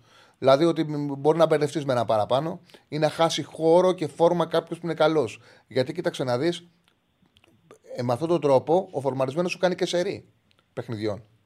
Έτσι δεν είναι. Ε, νομίζω ότι είναι ναι. εντάξει ο Πάουκ εκεί. Τώρα από εκεί πέρα τι να σου πω. Εγώ νομίζω ότι δεν έχει Δεξί θέση. back. Δηλαδή δεν χρειάζεται να συζητάει εκεί ο Πάουκ. Δεξί μπακ οπωσδήποτε. Δεξί μπακ τα μυαλά μας φωνάνε. Χαιρετώ Τσάρλι. Καλή συνέχεια. Γεια σου, φίλε μου. Γεια σου, Γεια σου, Παχτάρα, φίλε. Στέφανε. Κάντε όλοι like. Πώς πάμε από like; Από like μισό να κάνω ένα refresh γιατί τσοκάρει το YouTube μερικές φορές. Αυτή τη στιγμή έχουμε μόνο 185 like. Παιδιά, κάντε like γιατί είναι χρήσιμα. Τα χρειαζόμαστε, τα έχουμε ανάγκη. Κάντε like να πάμε παραπάνω σε like. Υπάρχει περιθώριο. Το poll μας πώς πήγε, πώ πάει, Μισό να το κλείσω και αυτό. τι βλέπει ο κόσμος. Θα περάσει ο Παναγιώτο από το Βόλο. Οριακό, ε. 51-48, οριακό. Οκ. Ε, τι θεωρώ ότι συμβαίνει στην ΑΕΚ, προβλήματα τραυματισμών. Πολλά. Τι να θεωρώ ότι συμβαίνει; Προβλήματα τραυματισμών. Ξεκάθαρο είναι. Το λέγαμε με την αρχή της σεζόν, παιδιά, ήταν σίγουρο ότι θα συμβεί. Το λέγαμε το καλοκαίρι που ξεκινήσαμε. Παίζει σε ένταση ενέργεια, σε πάρα πολύ ένταση και σε πάρα πολύ ενέργεια. Το 1% που περισσεύει είναι τα μικρά, τα ακόμα κάτι. Στα περισσότερα είναι τα ακόμα κάτι, 3,4, αυτά δεν έχουν μπει. Αυτά περισσεύουν. Δηλαδή είναι 51,3, 48,7 για παράδειγμα. Και τα ακόμα κάτι δεν μπήκαν. Λέω ρε. Η 51,5, 48,5. Γι' αυτό περισσεύει το ένα. Δεν θέλει και πολύ μυαλό βέβαια. Εύκολο να το καταλάβεις ότι αυτό είναι, δεν είναι κάτι. Λοιπόν, κάτι έλεγα όμως και ξεχάστηκα. Τι έλεγα, τι έλεγα; Κάτι πήγαν. Α, για την ΑΕΚ. Ότι εύκολο είναι να το καταλάβεις, Μωρέ. Εύκολο είναι. Ήταν, παίζει η ΑΕΚ ένα ποδόσφαιρο έντασης ενέργειας, πάρα πολύ έντασης, πολύ κουρασικό ποδόσφαιρο. Πολύ κουρασικό ποδόσφαιρο. Και παίζει συνέχεια. Ε, και οι παίκτες ε, βγάζουν τραυματισμούς. Δεν υπάρχει κάτι άλλο. Δεν υπάρχει κάτι να κάτι άλλο. Είναι ξεκάθαρο το τι, τι συμβαίνει. Και τώρα που θα σταματήσουν τα ευρωπαϊκά παιχνίδια, η ΑΕΚ θα ηρεμήσει. Και μπορεί σιγά σιγά και το διακοπή θα της κάνει καλό να ξαναβρει το φρεσκάρισμά της. Τώρα, σε κάποιους παίκτες και οι τραυματισμοί μπορούν να δημιουργούν προβλήματα. Και πώς το λένε, δεν είπα κανένα χαζό. Είπα ότι δεν θέλει και πολύ μυαλό. Έχει διαφορά. Δεν είπα κανένα χαζό. Είναι ότι δεν θέλει πολύ μυαλό να το σκεφτείς. Αυτό είπα. Δεν είναι. Ε, και εγώ υπάρχουν ε, πράγματα τα οποία από... δεν, έβαλα σκέψη, δεν βάζω σκέψη και ενώ είναι εύκολο να το, να το κατανοήσω, δεν το κατανοώ. Ε, το λέω και για τον εαυτό μου, δεν είναι κακό. Ε, συμβαίνει. Λοιπόν, έχουμε γραμμή; Αν δεν έχουμε γραμμή, να συνεχίσουμε με το. Ο μεγάλος Βέρμπιτ για πάντα στο τριφύλι, λέει ο φίλος ο Φούξης. Τον ευχαριστούμε πάρα πολύ. Έχει κάνει ο φετινός Πάουκ να ξεχάσουμε τον Άρεϊ, που ίσως ήταν και ο πιο ποιοτικός παίκτης πέρσι. Σωστό. Σωστό. Σωστό. Πολύ σωστό. Ποιος νοστάλγει τον Άρεϊ, όπου ήταν μέγεθος για τον Πάουκ, ήταν σημαντικός. Δεν μπορεί να πει κανείς ότι δεν ήταν. Ε, αν πιστεύω ότι ο Παναγό έξω από το αθλήματο από τώρα, όχι, δεν το πιστεύω. Ε, ότι δεδομένου δεν είναι καλό σαν τερμπι. Και δεν το πιστεύω γιατί έχω παραδείγματα από ομάδες και τον Παναθηναϊκό που τέτοια εποχή δεν είναι καλό και μετά από δύο-τρεις μήνες βελτιωθήκανε. Και το ξαναλέω ότι έρχεται μια μεταγραφική περίοδος που θα παίξει το ρόλο της, να δούμε τι παίκτες θα έρθουν, α, ποια ομάδα τους εναντοξοποιήσει. Δεν υπάρχουν σιγουριά. Όταν βλέπεις το ποδόσφαιρο, το ποδόσφαιρο είναι πάρα πολύ ανατρεπτικό άθλημα, παιδιά. Πολύ ανατρεπτικό άθλημα. Και το ξαναλέω, για τον Πάουκ, τώρα για τον Πάουκ που αποθεώνεται από όλους και το έχουν γίνει και έχει γίνει κατανοητό. Εγώ είχα κάνει, είχα πει πριν 1,5-2 μήνες ότι μπορεί να διεκδικήσει το πρωτάθλημα και από κάτω στα σχόλια όλοι κοροϊδεύανε. Και τους φαίνονταν μακρινό. Και έγινε. Ε, αλλά σου αφήσω αυτό. Σκεφτείτε τι συνέβη, τι συνέβαινε. Πότε έπαιξε με την ΑΕΚ, πριν δύο μήνες; Πόσο καιρός είναι; Πόσο μακρινό φαντάζει τώρα αυτό που είχε δημιουργηθεί τέλειο Οκτώβρη; Πόσο μακρινή φαντάζει αυτή η πραγματικότητα που υπήρχε εκείνη τη βδομάδα ανάμεσα στον Τέρμπεν Νάικ με τον Τέρμπεν Ολυμπιακό που ήταν όλοι στη Θεσσαλονίκη γινόταν ένας χαμός από κριτική. Ένας χαμός. Ο Λουτσέσκου τον ξέσχιζαν όλοι. Και δικαίως. Είχε κάνει λάθη. Είχε κάνει λάθη εκείνο το παιχνίδι. Πόσο μακρινό φαντάζει. Παιδιά, εδώ αυτή τη στιγμή. Ο Μπρινιόλη. Ο Μπρινιόλη ήταν ο Άγιος Αλμπέρτο για τους Παναναναϊκού. Ήταν ο ήρωας με τη Μαρσέη. Ήταν σε συνεχόμενα παιχνίδια. Τον κράτα για τον Παναναναϊκό μόνος του. Και τώρα τον βλέπεις και νομίζεις ότι δεν γίνεται να μην κάνει λάθος. Δεν είναι τώρα. Έτσι είναι το ποδόσφαιρο. Είναι περίεργο άθλημα. Η πραγματικότητα δημιουργείται. Η πραγματικότητα αλλάζει εύκολα. Εύκολα αλλάζει. Απλά πρέπει να, να είσαι εκεί καθημερινά, να σχολιάζεις, να αναλύσει, χωρίς να είσαι δογματικός και να πιστεύεις σε βεβαιότητες. Βεβαιότητες δεν υπάρχουν στο ποδόσφαιρο. Υπάρχουν. Ε, γίνονται κρίσεις, γίνονται αναλύσεις, γίνονται σωστές κρίσεις, σωστές αναλύσεις από όλους. Δεν, υπά... δεν υπάρχει άνθρωπος που καμιά φορά μου λέει λέγεις αυτό. Εδώ οι προπονητές με κάθε απόφασή τους αναρρούν τον προηγούμενο. Έτσι είναι η ζωή. Ξέρετε πόσου παίκτες έχουν κόψει προπονητή ο Λουτσέσκου. Ο Λουτσέσκου. Τον Σάσερ τον έβγαλε την Ευρωπαϊκή λίστα. Όταν τον έβγαλε την Ευρωπαϊκή λίστα, δεν πίστευε ότι έπρεπε να τον κόψει. Και τώρα είναι ο βασικός του. Δεν ανέρεσε, δεν ανέρεσε μία άποψή του. Μία επιλογή του. Δεν απο... Το ποδόσφαιρο του έδειξε ότι έκανε λάθος. Και το αποδέχτηκε. Αν ο προπονητής, εκεί είναι ο προπονητής που πρέπει να δείξει ότι δεν είναι κομπλεξικός, δεν έχει τέτοιο, έχει αυτοεπίθεση, γιατί εκεί φαίνεται ο προπονητής που έχει αυτοεπίθεση, είναι να πει ότι πήρα μια λάθασμένη απόφαση, την ανερώ και τον βγάζω μπροστά. Και τον στηρίζω. Και αποδέχομαι το λάθος μου. Εκεί φαίνεται ο προπονητής. Το πρόβλημα ποιος είναι; Επειδή κάποιος έλεγε κάτι, δηλαδή για ένα θέμα να, να έχω μια άποψη, να φαίνεται ότι είναι λαθασμένη και εγώ να επιμένω. Εγώ για παράδειγμα θα σου πω κάτι. Τον Μπάμπα δεν τον είχα σε καμιά εκτίμηση. Και το είχα πει και στην εκπομπή από την πρώτη του θητεία στον Πάοκ. Έβλεπα ένα παίκτη που δεν είχε καλές επιστροφές, που ήταν ξεκάθαρο ότι είχε προσόντα, ξεκάθαρο ότι είχε ανεβάσματα, πολλά ανεβάσματα, αλλά αμυντικά ήταν τρύπα. Τον είχα δει σε παιχνίδια να μην θέλει καν να επιστρέψει, να μην επιστρέφει. Σε ένα πραγματικό Σπάοκ 3-0 ο Αϊτόρ του είχε κάνει πλάκα σε μια εποχή που ο Αϊτόρ δεν ήταν και καλά. Και επιθετικά να δίνει πολύ λιγότερα από ό,τι θα έπρεπε βάσει τα προσόντα του. Και το είχα πει ότι δεν την πιστεύω. Δηλαδή θεωρώ ότι και αριστερά έχει πρόβλημα. Το γήπεδο και η εικόνα του, του Μπάμπα μου έδειξε ότι δεν είναι έτσι. Ότι ο ποδοσφαιριστής πραγματικά έχει κλειδώσει τη θέση και κάνει εκπληκτική χρονιά. Να βγαίνω να λέω αυτά που έλεγα τότε που το γήπεδο τα έχουν αναιρέσει, το έχει αναιρέσει. Αυτό κοιτάζεις είναι η πραγματικότητα που δημιουργείται, αυτό που σου δείχνουν οι παίκτες. Και πάνω σε αυτό συνεχίζεις. Λοιπόν, ε, ο φίλος λέει για τον Πινιόλη για το συμβόλαιο του τη συζήτηση ότι είχε 300, ζήτησε ένα, του δώσαν 750 και εκεί άρχισαν όλα. Εγώ νομίζω ότι έχει κάνει πολύ μεγάλη ζημιά το γεγονός ότι ξαφνικά άρχισε να παίρνει παιχνίδια βασικούς στο πρωτάθλημα ο δεύτερος. Άρχισε ο Γιωβάνοβιτς να λέει, να μιλάει για τον δεύτερο, άρχισε να αμφισβητείται ο πρώτος. Όλα αυτά κάνουν κακό στην αυτοπεποίθηση στην αυτοεπίθεση του πρώτου. Ποτέ δεν ανοίγει θέμα, θέμα με τον ατοφύλακα. Πρέπει να υπάρχει ιεραρχία. Είναι τέτοια η θέση που είναι πάρα πολύ σημαντικό να υπάρχει ιεραρχία. Το πιο σημαντικό απ' όλα. Δηλαδή ο, ο δεύτερος να ξέρει ότι είναι δεύτερος. Ο πρώτος να μην απειλείται. Υπάρχουν και ομάδες, το, το έχω ξαναπεί και την προηγούμενη εβδομάδα, που ο δεύτερος αναγνωρίζουν όλοι ότι είναι εκπληκτικός. Αλλά ο προπονητής, ε, τον βλέπουν στου προπονήσει να πετάει αλλά ο προπονητής τον πρώτο δεν τον πειράζει. Γιατί; Αν πειράξεις τον πρώτο και βάζεις το δεύτερο, δείχνεις ότι δεν έχεις εμπιστοσύνη στον πρώτο και δημιουργείς βάρος στο δεύτερο που αν πάει μπει και δεν παίξει καλά, ουσιαστικά τους κάνεις και τους δύο. Και γι' αυτό το λόγο, για να πάνε σε αλλαγή οι τερματοφύλακα οι προπονητές, πρέπει να υπάρξει τραυματισμός ή να γίνουν σε διάρκεια ακραία λάθη. Οπότε θα πει: Έχω ανάγκη, δεύτερη έλα πρώτος. Και είσαι πρώτος. Αν μου αποδώσεις, θα είσαι πρώτος. Αν μετά δει ότι ο δεύτερος δεν αποδίδει, είτε ξαναφέρει τον πρώτο, είτε κάνει μεταγραφή. Αυτό το ότι είναι καλός ο Μπρινιόλη, αλλά έχουμε το καλύτερο δίδυμο των ατοφυλάκων, είναι αστείο. Ποιο δίδυμο των ατοφυλάκων. Γιατί να έχεις δίδυμο των ατοφυλάκων, παίζουν και δύο, οπότε μαζί ένας παίζει. Σημασία έχει να είναι ένα καλό και ένα backup. Και αυτό μπερδεύει και τους δύο. Άνοιξε μια συζήτηση που ουσιαστικά έκανε ζημιά. Κατά την άποψή μου. Πάμε στον επόμενο. Πάμε στους δύο τελευταίους. Όχι, έχουμε και πέντε είναι, εντάξει. Εκεί. Ο Ραγκάτη τι ώρα είναι σήμερα.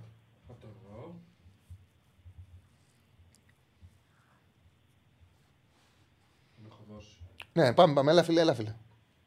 Ναι, καλησπέρα, Τσαρτλή. Καλησπέρα, φίλε μου. Καλησπέρα. Ε, Θωμάς Ολυμπιακός. Γεια σου, Θωμά. Ε, κοίτα, Τσάρλι, εγώ παρόλο που είμαι Ολυμπιακός, ε, ε, μπορώ να σου πω ότι αυτή τη στιγμή ε, βλέπω πιο πιθανό πρωταθλητή τον ΠΑΟΚ. Δεν ξέρω, δεν έχω ακριβώς ε, κατασταλάξει αν παίζει το καλύτερο ποδοσφαιρό, απαραίτητα. Αλλά από τους τέσσερις μεγάλους, να το πω έτσι, είναι η μόνη ομάδα που όταν παίζει, είτε εντός είτε εκτός, με τραβάει, δηλαδή με προσελκύει να κάτσω να, την δω να παίζει μπάλα. Αυτή την εποχή είναι ο πιο ελκυστικός με διαφορά σωματι βλέπετε πιο ευχάριστα από όλους, με διαφορά.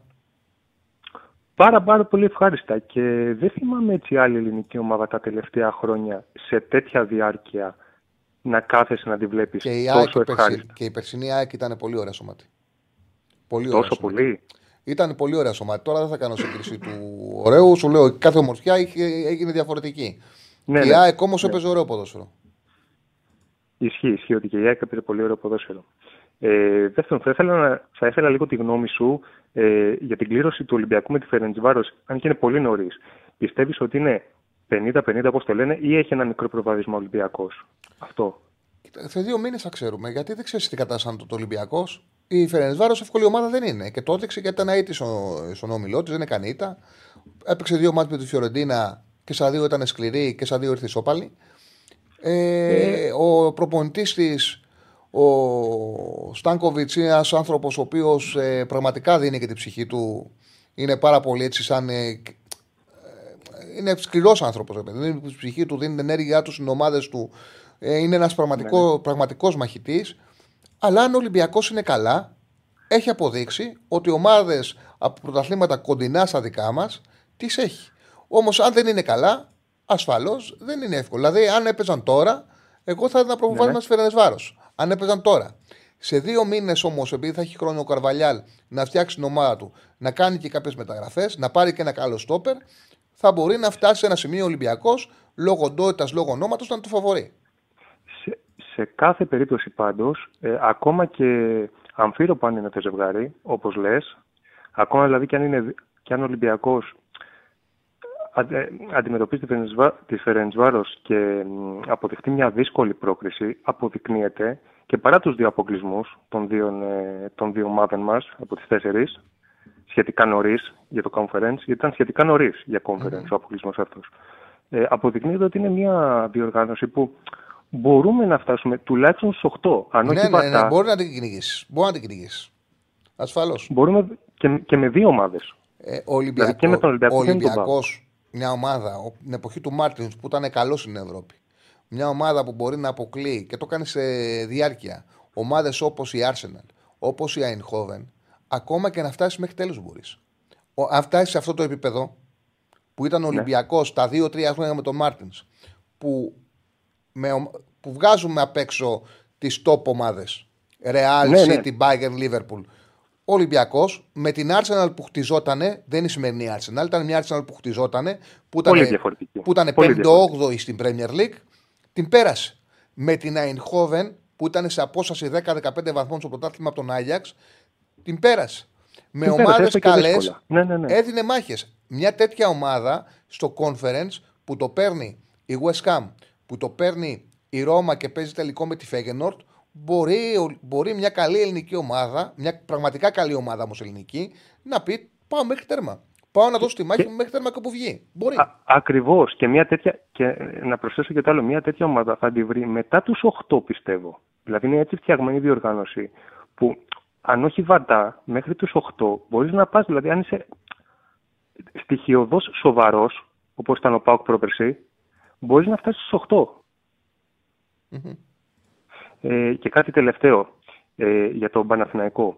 Ε, θεωρείς ότι σε ένα μήνα από τώρα, σαν εκτίμηση, εντάξει δεν μπορείς να το ξέρεις φυσικά αυτό, ε, σε ένα μήνα από τώρα, αν δεν του έχουν πάει καλά κάποια μάτς και μετά το ντέρμπι στην Τούμπα, υπάρχει περίπτωση απομάκρυνσης Γιωβάνοβιτς; Αυτό. Ο, ο στόχος και. Κοίταξε, ο Παναγιώτο είναι εξής δυσκολία. Τη δυσκολία και καμιά φορά αυτό. Εντάξει, σημαντικότητα όχι είναι δυσκολία. Δεν έχει η διοίκηση ισχυρή να μπορεί να πάρει ε, ε, αποφάσεις δύσκολες. Φοβάται η διοίκηση. Και φοβάται την αντίδραση του κόσμου. Φοβάται. Επειδή δεν υπάρχουν και προσωπικότητες. Φοβάται. Οπότε ε, εξυπηρετεί όλους να παραμένει ο Ιωβάνοβιτ. Τους εξυπηρετεί όλους ο Παναθηναϊκό. Για να υπάρχει και ο άνθρωπος που φταίει. Γιατί αν φύγει ο Γιωβάνοβιτς, ακόμα και γι' αυτό. Ναι, ναι. Αν φταίει ο Γιωβάνοβιτς, κατευθείαν θα φταίει ο Αλαφούζος. Οπότε ε, δεν θα, τον, ε, δεν θα απομακρυνθεί εύκολα ο Γιωβάνοβιτς. Το Κατάλαβα, σωστό κατάλαβα. Όμω για τον Παναθηναϊκό το καλό είναι επειδή δεν είναι προπονητής ο Γιωβάνοβιτς, ο οποίος δεν έχει αποδείξει ότι μπορεί να προσφέρει στην ομάδα. Είναι σημαντικό να κερδίσει σήμερα ο Παναθηναϊκός, να βρει την ηρεμία του, να κάτσουν να βρουν χρόνο να καθαρίσει και του προπονητικού που τελείω το μυαλό που κάνει, λά- που, γιατί που κάνει λάθη πραγματικά, να κάνουν Γίνονται μία, λάθη. δύο, να Αυτό κάνουν και δύο-τρεις σαν καλές ουδέτερος μεταγραφές φαίνεται, ναι, ναι, και η ναι, χρονιά φαίνεται. σώζεται. Η χρονιά σώζεται. Θα δούμε. Σίγουρα. Θα δούμε. Έγινε. Σε, σε ευχαριστώ πάρα πολύ, Τσάρλι. Καλές Εγώ γιορτές ευχαριστώ. να έχεις, αν τα- αν τα Να σε ξαναπούμε. καλά, φίλε. Καλές γιορτές. Καλές γιορτές. Ό,τι Γεια καλύτερο. σου, γεια, γεια. Να σε καλά. Λοιπόν, 9 με 11 είναι ο Ραγκάτσης. 9 με 11 μετά το τέλος των ε, παιχνιδιών. Θα είναι ο Ραγκάτσης που λέει ο ένας ο ένας φίλος για την αλλαγή των ωρών. Παιδιά, θα, δεν είναι ωραίο να βγαίνουμε την ώρα των αγώνων. Είναι σαν χλαμάρα. Δηλαδή, εντάξει, και η αλήθεια είναι ότι μιλάμε για τους πρωταγωνιστές. Δεν μπορεί την ώρα που παίζουν πρωταγωνιστές εμείς να καθόμαστε και να κάνουμε κομπή. Δεν είναι ωραίο, δεν έχει λογική. Οπότε για αυτό το λόγο προσαρμόζουμε την ώρα μας ανάλογα με τα παιχνίδια. Έχουμε τις σταθερές μας ώρες. Η σταθερή μας ώρα είναι 5 με 7. Αλλά τώρα που είναι βόλυμη αγωνιστική, είναι χαζό να κάνουμε 5 με 7 εκπομπή πάνω σε παιχνίδια. Οπότε ε, αλλάζουμε την ώρα και πάμε 2.30-4.30 να κάνουμε την εκπομπή μας και μετά από εκεί πέρα αύριο να σχολιάσουμε ξανά 2.30-4.30 πριν τα παιχνίδια ε, το τι έχει γίνει στα σημερινά παιχνίδια. Την Παρασκευή θα είμαστε 5 με 7. Γιατί χιονίζει το πλάνο, γιατί ο Στέφανος είναι σε εορταστική διάθεση και βάζει χιονάκι. Καλά κάνει. Ωραίο είναι. Ε, λοιπόν, ο Γη Μετάλλικη, από ό,τι λένε ότι έχει κλείσει η Σαουδική Αραβία, ότι έχει μια πάρα πολύ καλή πρόταση και θα πάει εκεί, αλλά δεν έχει επηρεάσει αυτό την εικόνα του έτσι.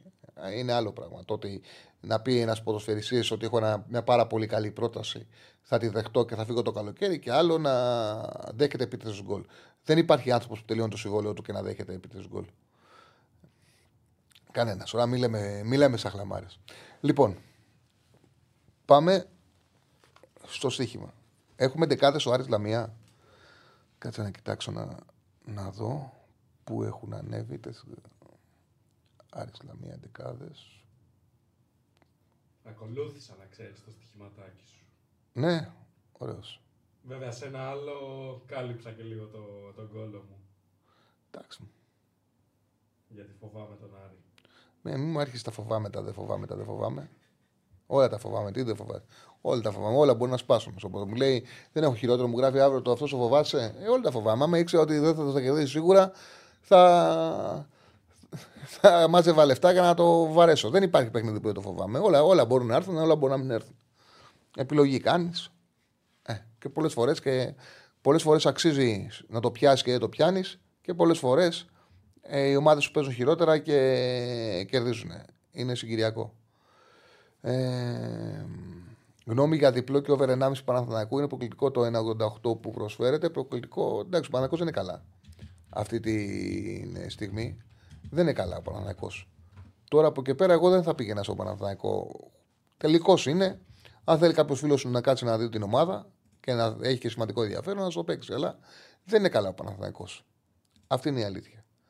Αυτή τη στιγμή ο Άσος του Άρη με τη Λαμία είναι στον 65. Είναι δίκαια απόδοση. Και εγώ βλέπω φόρμα στον Άρη, βλέπω πτώση στη Λαμία. Το έλεγα το τελευταίο διάστημα, βγάζει μια πτώση Λαμία. Έχει ένα άσχημο ρεκόρ 0-1-4 και γενικά δεν είναι σε καλά. Το χρειάζεται η διακοπή και έχει καλές απουσίες. Έχει καλές απουσίες η Λαμία. Ε, ο Μαρτίνεθ είναι ο πιο ποιοτικός παίκτης. Ο Τζανετόπουλος είναι στο κέντρο της άμυνας, δίνει ασφάλεια. Είναι καλές οι απουσίες της Λαμίας. Είναι πρόβλημα για τον Βόκολο που έχει πάρα πολύ ανάγκη να πάμε στη διακοπή να ηρεμήσει και αυτός. Το έχει πάρα πολύ ανάγκη. Δεν είναι εύκολη η διαχείριση. Ο Τζανετόπουλος έχει παίξει όλα τα μάτια μέχρι τώρα. Σε όλα. Ε, ο Μαρτίνεθ είναι ο καλύτερος δημιουργός. Λείπει και ο Σαντάνα που είναι βασικός, λείπει ο Λόγκο που είναι βασικός εξτρέμ. Στο 1,65 ο Άσος του Άρη, στην Πέτρια 65 τώρα, είναι μια χαρά απόδοση. Μετά από εκεί και πέρα, η Θέλτα, το λέμε καιρό στην εκπομπή ότι θα ανέβει βαθμολογικά. Είναι και έτσι το ποδόσφαιρο. Έπαιζε μπάλα, είχε πάρα πολλά ex goals και δεν έπαιρνε αποτελέσματα. Τώρα στα τελευταία δύο το πήγε πιο κοινικά ο Μπεντέ γιατί και δεν έβγαινε η θέση του. Και πήρε 0-0 με τη Βαγεκάνο, έπαιξε αποκλειστικά για το 0-0 και έβαλε με τη Γρανάδα ένα γκολ και κατάφερε να το κρατήσει και να κερδίσει ένα 0. Πήρε τους 4 βαθμούς. Στο τέλος με τη Γρανάδα έκανε και ένα πάτημα ο Άσπας. Παίξανε με παίκτη λιγότερο. Καταφέρανε τουλάχιστον να κρατήσουν το, τη νίκη αυτή τη φορά. Γιατί άλλες φορές ενώ κέρδιζαν μείνανε με 10 παίκτες και δεν μπορούσαν να κρατήσουν τη νίκη. Και με αυτό το 1-0 τουλάχιστον. Εντάξει, δίκαια νίκη, ένα 33-0-69 ήταν goals. Τουλάχιστον ε, έχουν 4 βαθμούς στα δύο παιχνίδια. Πέτυχαν τη δεύτερη φετινή τους νίκη και είναι στη 18η θέση, στο μείον 1 πάντως από την κάτι που είναι 17η θέση. Δεν είναι για να πέφτει. Το ξαναλέω, βάσει X points έχουν 13 βαθμούς. Βάσει X points έπρεπε να είχαν 23 και 61. Είναι η πιο αδικημένη ομάδα από όλα τα μεγάλα πρωταθλήματα. Η Σουηδάδα είναι αύριο. Δεν είναι σήμερα. Δεν κάνω λάθος. Ε, η Σουηδάδα παίζει στο Κάντιθ. Αν πα θυμάμαι καλά, θεωρώ ότι θα περάσει, αλλά είναι αυριανό παιχνίδι. Μισό λεπτό. Που λες φίλε για τη Σουηδάδα. Η Σουηδάδα πρέπει να παίζει στο Κάντιθ και είναι αυριανό όπως παίζει και η Ρεάλ αύριο. Ισπανία, Ισπανία, έλα, έλα, ναι. Ναι, αύριο ο Κάντιθ, 8 η ώρα. Είναι αυριανή σου είδα. Και εγώ πιστεύω θα περάσει. Ε, αλλά είναι αυριανό. Ε, λοιπόν, το Χ2 της Θέλτα η Villarreal. Η Villarreal είναι μια ομάδα πάρα πολύ αναμή φέτος. Δέχεται εύκολα φάση στην κόντρα. Ε, είναι στο 1,53 αυτή τη στιγμή. Δεν είναι ψηλά. Αλλά OK. Okay. Ε, η Θέλτα είναι πολύ αδικημένη τη βαθμολογική της θέση. Θέλει να παίρνει, χρειάζεται βαθμούς. Θα ξεφύγει γρήγορα από αυτή την κατάσταση που βρίσκεται και παίζει με μια Villarreal η οποία με κανένα προπονητή δεν έχει καταφέρει να βελτιωθεί. Το ρόστερ της έχει πολύ σημαντικά προβλήματα. Ο Μαρσελίνο τη δυσκολεύει ακόμα περισσότερο γιατί πιέζει, περσάρει ψηλά και δεν μπορεί να το υπηρετήσει αυτή τη στιγμή η Villarreal με αυτό το ρόστερ που έχει. Η Villarreal που έχει και τραυματίες. Είναι εκτός ο Μορένο. Και είναι αφίβολοι ο Μπαένα και ο Κομεσάνια. Τιμωρημένος ο Καπού, βασικός κεντρικός σκάφ με 17 συμμετοχές. Ο Φόιτ ε, ο δεξί μπακ αυτός είναι εκτό. Ο Γκάμπια έχει πολλές απουσίες. Εμένα δεν μου αρέσει να λέω απουσίες γιατί πλέον οι ομάδες έχουν δύο εντεκάδες. Όμως ο Μορένο είναι κομβική απουσία. Είναι κομβική. Δηλαδή μεγαλώνει κιόλας το να πάρει αποτέλεσμα η Θέλτα. Και κλείνω χωρίς κάτι ιδιαίτερο.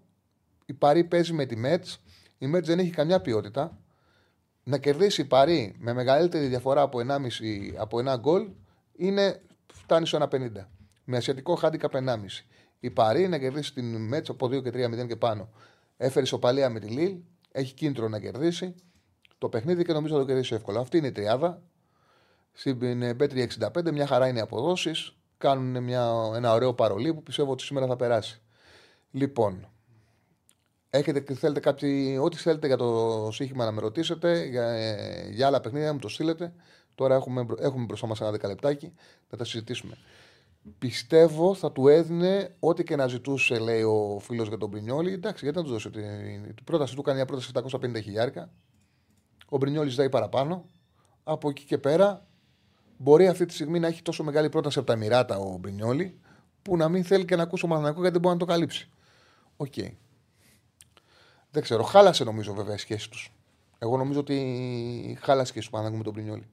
Δεν είναι, έγιναν πράγματα τα οποία ήταν αχρείαστα νομίζω ότι δεν, υπάρχει, δεν έχει γίνει σωστή διαχείριση. Παναθηναϊκό διπλό δεν θα ασχοληθώ. Είναι ένας τελικός παιδιά για τον Παναθηναϊκό. Μπορεί να κερδίσει, μπορεί να κερδίσει, αλλά OK. Okay. Ασφαλώς και μπορεί να κερδίσει ο Παναθηναϊκός στο, Βόλος, αλλά μπορεί και να γκελάρει. Ο Βόλος παίζει ένα 4-4-2 επιθετικό πλέον. Ο Βόλος βγάζει τέσσερις παίκτες ψηλά με τον Λόπες στην αντεπίθεση. Δηλαδή περιμένει χαμηλά και χτυπάει με την επιθετική τετράδα στην, στην ε, αντεπίθεση. Που είναι παίκτες οι οποίοι είναι επικίνδυνοι, είναι παίκτες οι οποίοι σκοράρουν. Οπότε δεν είναι. Δεν θα είναι εύκολο το πέρασμα του, χωρίς να λέω ότι δεν μπορεί να περάσει. Ασφαλώς και ο Παναγιακό από το Βόλος σε ένα παιχνίδι που το έχει, το έχει σημειώσει για νίκη, ασφαλώς και μπορεί να περάσει. Εντάξει. Εύκολο πάντως παιχνίδι σίγουρα για τον Παναναναϊκό δεν είναι. Δεν είναι. Είναι η επιθετική τετράδα του Βόλου τώρα ο Λόπες ε, χρησιμοποιεί στη μία πλευρά τον άλχο, στην άλλη πλευρά χρησιμοποιεί τον ε, κόμπας, τον Μωραήτη, ο οποίος είναι δυνατός, φορ, είναι δυνατός και κινείται σε πολλούς χώρους και τους βοηθάει και τον Καρσία. Είναι μια τετράδα η οποία πρέπει να την αντιμετωπίσει ο Παναγιώτης γιατί έχει πρόβλημα. Έχει πρόβλημα ανασταλτικά. Ε, άμα δούμε πάλι Βιλένα Μπερνάρ, βαράμε βόλο over μισό με αυτό το δίδυμο, ναι, με τους τέσσερις που χτυπάνε, ο Παναγό θα χρειαστεί πάνω, πάνω από 1,5 γκολ. Θα ήθελες να γυρίσει ο Δόνης ο Παναγικό. Αν πιστεύω ότι θα με ωφελήσει και εμένα ο Δόνης ο Παναγικό, κοίταξε να δεις. Ε, δεν είχα προσωπικές σχέσεις με τον Δόνη. Μην κοιτάς που κάναμε τη συνέντευξη με τον Ανασίου. Δεν είχα. Εγώ είμαι, άμα δεις και τι αυτογραφίε μου. Άμα δεις τις αυτογραφίε μου, άμα γκουγκλάρεις, είναι να απορρίσεις πώς δέχτηκαν να βγουν σε μένα. Ναι. Όμως είναι άνθρωποι οι οποίοι πιστεύουν στη δουλειά τους και γνωρίζουν ότι αυτό έκανα με όλους. Και αυτό κάνω με όλους. Δηλαδή δεν είχα προσωπικά μαζί τους. Οπότε και γι' αυτό το λόγο και σέβονται τη δουλειά μου και γι' αυτό το λόγο βγήκανε και στην, ε, και στην εκπομπή. Γιατί πέρα από το, την κριτική που τους έκανα όταν ήταν προπονητές στο Παναθηναϊκό και ίσως κάποια στιγμή να τους ενόχλησε, κατάλαβαν ότι δεν μεροληπτούσα και δεν το έκανα για αυτούς. Και γι' αυτό το λόγο ε, υπάρχει μια σεβασμός και μια επικοινωνία. Δεν είναι. Δεν έχω. Δεν, ξέρετε, για να κάνεις αυτή τη δουλειά δεν μπορεί να κάνεις δημόσιες σχέσεις. Αν το πας να κάνεις δημόσιες σχέσεις, δεν κάνεις σωστά τη δουλειά σου. Αν το πας με φιλία, άστο. Και γι' αυτό το λόγο δεν επιλέγω να κάνω φιλίες μέσα. Να πάω να γίνω φίλος με προπονητή, που θα του κάνω κριτική; Ε, δηλαδή, άμα δεν μπορώ να κάνω κριτική στον ε, προπονητή, τι να έρχομαι να λέω; Τα λέει και τα κάνει όλα ωραία. Τι καλά που κοτσάρει. Δεν είναι έτσι. Ούτε με παίκτες. Δεν μπορεί να κάνεις φιλίες. Δηλαδή, περισσό... περισσότερο γνώρισα ανθρώπους όταν σταμάτησαν το ποδόσφαιρο. Κάτι ασχολήθηκα ή όταν έπεσαν επίπεδο. Γιατί δεν ήθελα, δεν θέλω ποτέ να έχω. Ξέρεις, να έχω το συνέστημα. Γιατί όταν γνωρίζει τον άλλον ε, προσωπικά, ε, δεν μπορείς να είσαι και. Είναι διαφορετικό. Δεν μπορεί να είσαι ψυχρός όταν έχεις προσωπική επαφή με τον άλλον, να είσαι τελείως ακέραιος, επηρεάζει. Οπότε δεν μπορεί να κάνεις να συνδυάσεις δημόσιες σχέσεις, φιλία με τη δουλειά. Πρέπει να το ξεχωρίζεις. Εντελώς. Οπότε μην μου λέτε με ένα τέτοια. Νομίζω ότι όποιο ακούει τη δουλειά μου καταλαβαίνει ότι δεν χαμπαριάζω. Εδώ, παιδιά, να σου πω κάτι. Ο νονός μου ήταν τεχνικός διευθυντής, ο Παναδιακό ο Λευθεράκη, και αυτά που έλεγα τότε το Παναδιακό που ήταν νονό μου. Ο Κώστας. Δεν έφταιγε ο Κακομήρη γιατί δεν είχε και τα κανόλα Φεραίρα. Αυτά που έλεγα το Παναδιακό τότε. Δεν ήταν, τι μου λέτε τώρα. Την κριτική που έκανα στο Παναδιακό ήταν τεχνικός διευθυντή ο νονό μου. Πιο σκληρή είναι η κριτική, δεν έχω κάνει ποτέ μου. Έκανε και λάθος το Φεραίρα. Πολλά. Φέρε, φέρε, φέρε το PlayStation. Το παιδί. Φέρε το. Έλα. Λοιπόν. PlayStation 5. Δύο μέρες μείναν ακόμα. Ε, σήμερα και αύριο και την Παρασκευή στην εκπομπή, στην τελευταία εκπομπή της χρονιάς, το κληρώνουμε. Το PlayStation 5. Μαζί με το FIFA, μαζί με ένα χειριστήριο. Κάντε follow στους μπεταράδες.gr ε, follow στο Bet365 στο Instagram, στους μπεταράδες στο Instagram, στους Bet365 στο Instagram, like στο post, tag σε τρία φιλαράκια σου και την Παρασκευή, παιδιά, εδώ το κληρώνουμε. Εδώ, με FIFA, με χειριστήρια, PlayStation 5, δεν υπάρχει τίποτα πιο ωραίο δώρο για τις γιορτές. Να ράξετε και να χαθείτε από τον κόσμο. Εντάξει, δεν είναι ωραίο να χαθείτε τον κόσμο. Είναι ωραίο πάντως να κάνετε τα προθυματάκια σας και να περάσετε ωραία. Με FIFA που είναι μέσα. Δεν χρειάζεται να πάρετε FIFA και χειριστήριο μέσα. Λοιπόν, τελειώσαμε. Τι έγινε; Έχουμε ένα πενταλτάκι ακόμα. Κάτσε να δούμε λίγο έτσι κανένα. Ε, τι στέλνει ο κόσμος. Ε, και, δυο, και δώρο διαζύγιο, λέει ο φίλος. Οκ, εντάξει. Εντάξει. Μια, μια μουρμούρα μπορεί να υπάρχει, μια γκρίνια, λίγο μια καθυστέρηση θα υπάρχει. Ανθρώπινα είναι, αλλά επειδή και οι γιορτές είναι, θα πάμε σε φίλους, θα κάνουμε. Αλλά είναι ωραίο.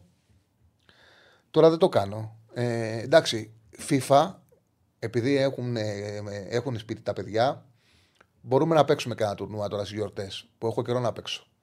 Να βάλουμε Champions League, τα οποία μπορεί να λήξει σε δύο-τρεις μέρες. Θα βάλουμε δηλαδή, επειδή το καινούριο δεν το έχω παίξει εγώ το 5 το PlayStation. Ε, μπορούμε να βάλουμε κανένα τουρνουά να παίξουμε στο σπίτι. Τώρα αυτές τις μέρες. Είναι ωραίο. Εγώ θυμάμαι πριν χρόνια όταν έπαιζα manager. Πριν χρόνια τώρα. Δηλαδή γιατί το έχω σταματήσει 9-10 χρόνια, να σου έχω πει και το λόγο. Ε, Στις γιορτές ε, πήγαινα και το περνά. Γιατί έχεις περισσότερο ελεύθερο χρόνο, έχει 4-5 ώρες να τις χαλάσει, να κάτσεις να δεις. Όμως τώρα να σου πω την αλήθεια ότι εγώ προτιμώ να κάτσω να δω 2-3 μάτς Premier League, να κάτσω στο καναπέ μου, να δω τα παιχνίδια που έχει Premier League, να βάλω καμιά σειρά στο Netflix, να δω παρά ένα τέτοιο. Δηλαδή, στο να πάω να κολλήσω, να κολλήσω με, με παιχνίδι. Ε, είναι αυτό το οποίο, το οποίο έχει, μου έχει αλλάξει. Πάντως, Δεν υπάρχει τίποτα έτσι πιο. Ένα τουρνουά, ένα τουρνουά τώρα θα το βάλω και εγώ θα το ξεκινήσω. Ένα τουρνουά, ένα Champions League θα βάλω να παίξω. Ποιος είναι ο λόγος που το έκοψα; Ε, κοίταξε. Το έχω ξαναπεί. Τελευταίο πρέπει να είναι που είχα παίξει, πρέπει να είναι πριν 8 χρόνια το manager. FIFA έπαιζα πάρα πολύ στην καραντίνα, έτσι. Στην καραντίνα έπαιξε πάρα πολύ. Αλλά εγώ με το CM που ήμουν πιο κολλημένος, το τελευταίο ήταν που είχα παίξει πριν 8 χρόνια. Έπιασα τον εαυτό μου, όχι τον εαυτό μου, πραγματικότητα ήταν ότι έπιασα τον εαυτό μου. Εγώ για να κάτσω να γράψω στοίχημα, βλέπω όλα τα στιγμιότυπα. Δηλαδή, ακόμα και να μην έχω δει παιχνίδια, βλέπω τα στιγμιότυπα. Βλέπω τα. Αφιερώνω πάρα πολύ ώρα να δω μπάλα. Οπότε, όταν έχεις. Τότε είχα δύο κουμπές για παράδειγμα στο ραδιόφωνο. Δύο κουμπές στο ραδιόφωνο. Όταν έχεις εφημερίδες, site και αυτά, πρέπει να κάτσεις και σπίτι να δεις ώρα ποδόσφαιρο. Όταν στο ελεύθερο σου χρόνο ξεκινάς να παίξεις ένα μάτς CM, λες να παίξω και δεύτερο. Να παίξω και τρίτο. Να παίξω και τέταρτο, να παίξω και πέμπτο. Οπότε για 20-25 μέρες σταμάτησα να βλέπω. Και όταν δεν βλέπεις, δεν μπορείς να είσαι αποτελεσματικότητα. Αλλά πέρα από αυτό, είναι την ώρα που κάτσει να γράφεις. Δεν είναι εύκολο άμα δεν έχεις ζει να γράψεις. Τι να γράψεις, αφού δεν έχεις ζει. Πώς θα κάτσεις να γράψεις. Οπότε είδα για δύο-τρει εβδομάδες ότι όπου αρχίζει να μου κάνει κακό. Δηλαδή, χάνω χρόνο από το πραγματικό, από τη δουλειά μου, από το πραγματικό ποδόσφαιρο για να παίζω CM. Οπότε δεν πήγε παραπάνω. Το κόψα μαχαίρι, ούτε ξανασχολήθηκα. Δηλαδή, λέω, πέταξα και το CD και δεν ξανασχολήθηκα με το CM καθόλου. Ε, παρότι μου άρεσε, αλλά δεν, δεν βγαίνει ο χρόνος. Αλλά τώρα είναι, τώρα είναι άλλο πράγμα. Το, είναι και νεό, είσαι και νεότερα παιδιά. Εγώ είμαι και 40 χρονών. Ήμουν 40 χρονών τότε. Τώρα, ήμουν 40, τώρα είμαι 47 πάω το Φεβρουάριο. Τότε ήμουν 40-39. Είναι αλλιώς. Είναι αλλιώς. Λοιπόν, αυτά. Ωραία ήταν σήμερα η κουμπούλα. Μπήκατε, μπήκε ο κόσμος αργότερα. Το πρώτο μισάρο δεν το ξέρε. Οπότε σας λέω από τώρα, μην ξεχασείτε. Και αύριο, 2.30 θα είμαστε. Και αύριο θα είμαστε 2.30 ώρα. 2.30-4.30. Πρώτη τελευταία εκπομπή είναι η αυριανή. Δύο εκπομπές έχουμε ακόμα για το 23. Και μετά θα κάνουμε ένα διάλειμμα και θα επιστρέψουμε στις 4 Ιανουαρίου σε καινούρια στούντιο. Σε καινούριο στούντιο. Βλέπετε ότι παραγωγή δίνει μεγάλα δώρα, δίνει PlayStation 5, χορηγός μας. Το στούντιο αλλάζει, η αναβάθμιση είναι απίστευτη. Κάνα η εξέλιξη. παραπάνω γιατί εδώ πέρα δεν χωράμε. Ναι, Σαν ναι. τηλεφωνικό Ναι. θάλαμος είναι. Λοιπόν, αυτά. Καλή συνέχεια. Ε, 8 η ώρα θα είναι ο ραγκατσέ, 8 με 9. Ε, 9 με 11. 9-11, 9-11, συγγνώμη. 9 με 11 θα είναι ο ραγκάτσι. 9 με 11 ο ραγκάτσι. Ε, τα παιδιά δεν θα έχουν εκπομπή, όχι, όχι δεν θα έχουν εκπομπή. Λοιπόν, καλό σας βράδυ, παιδιά.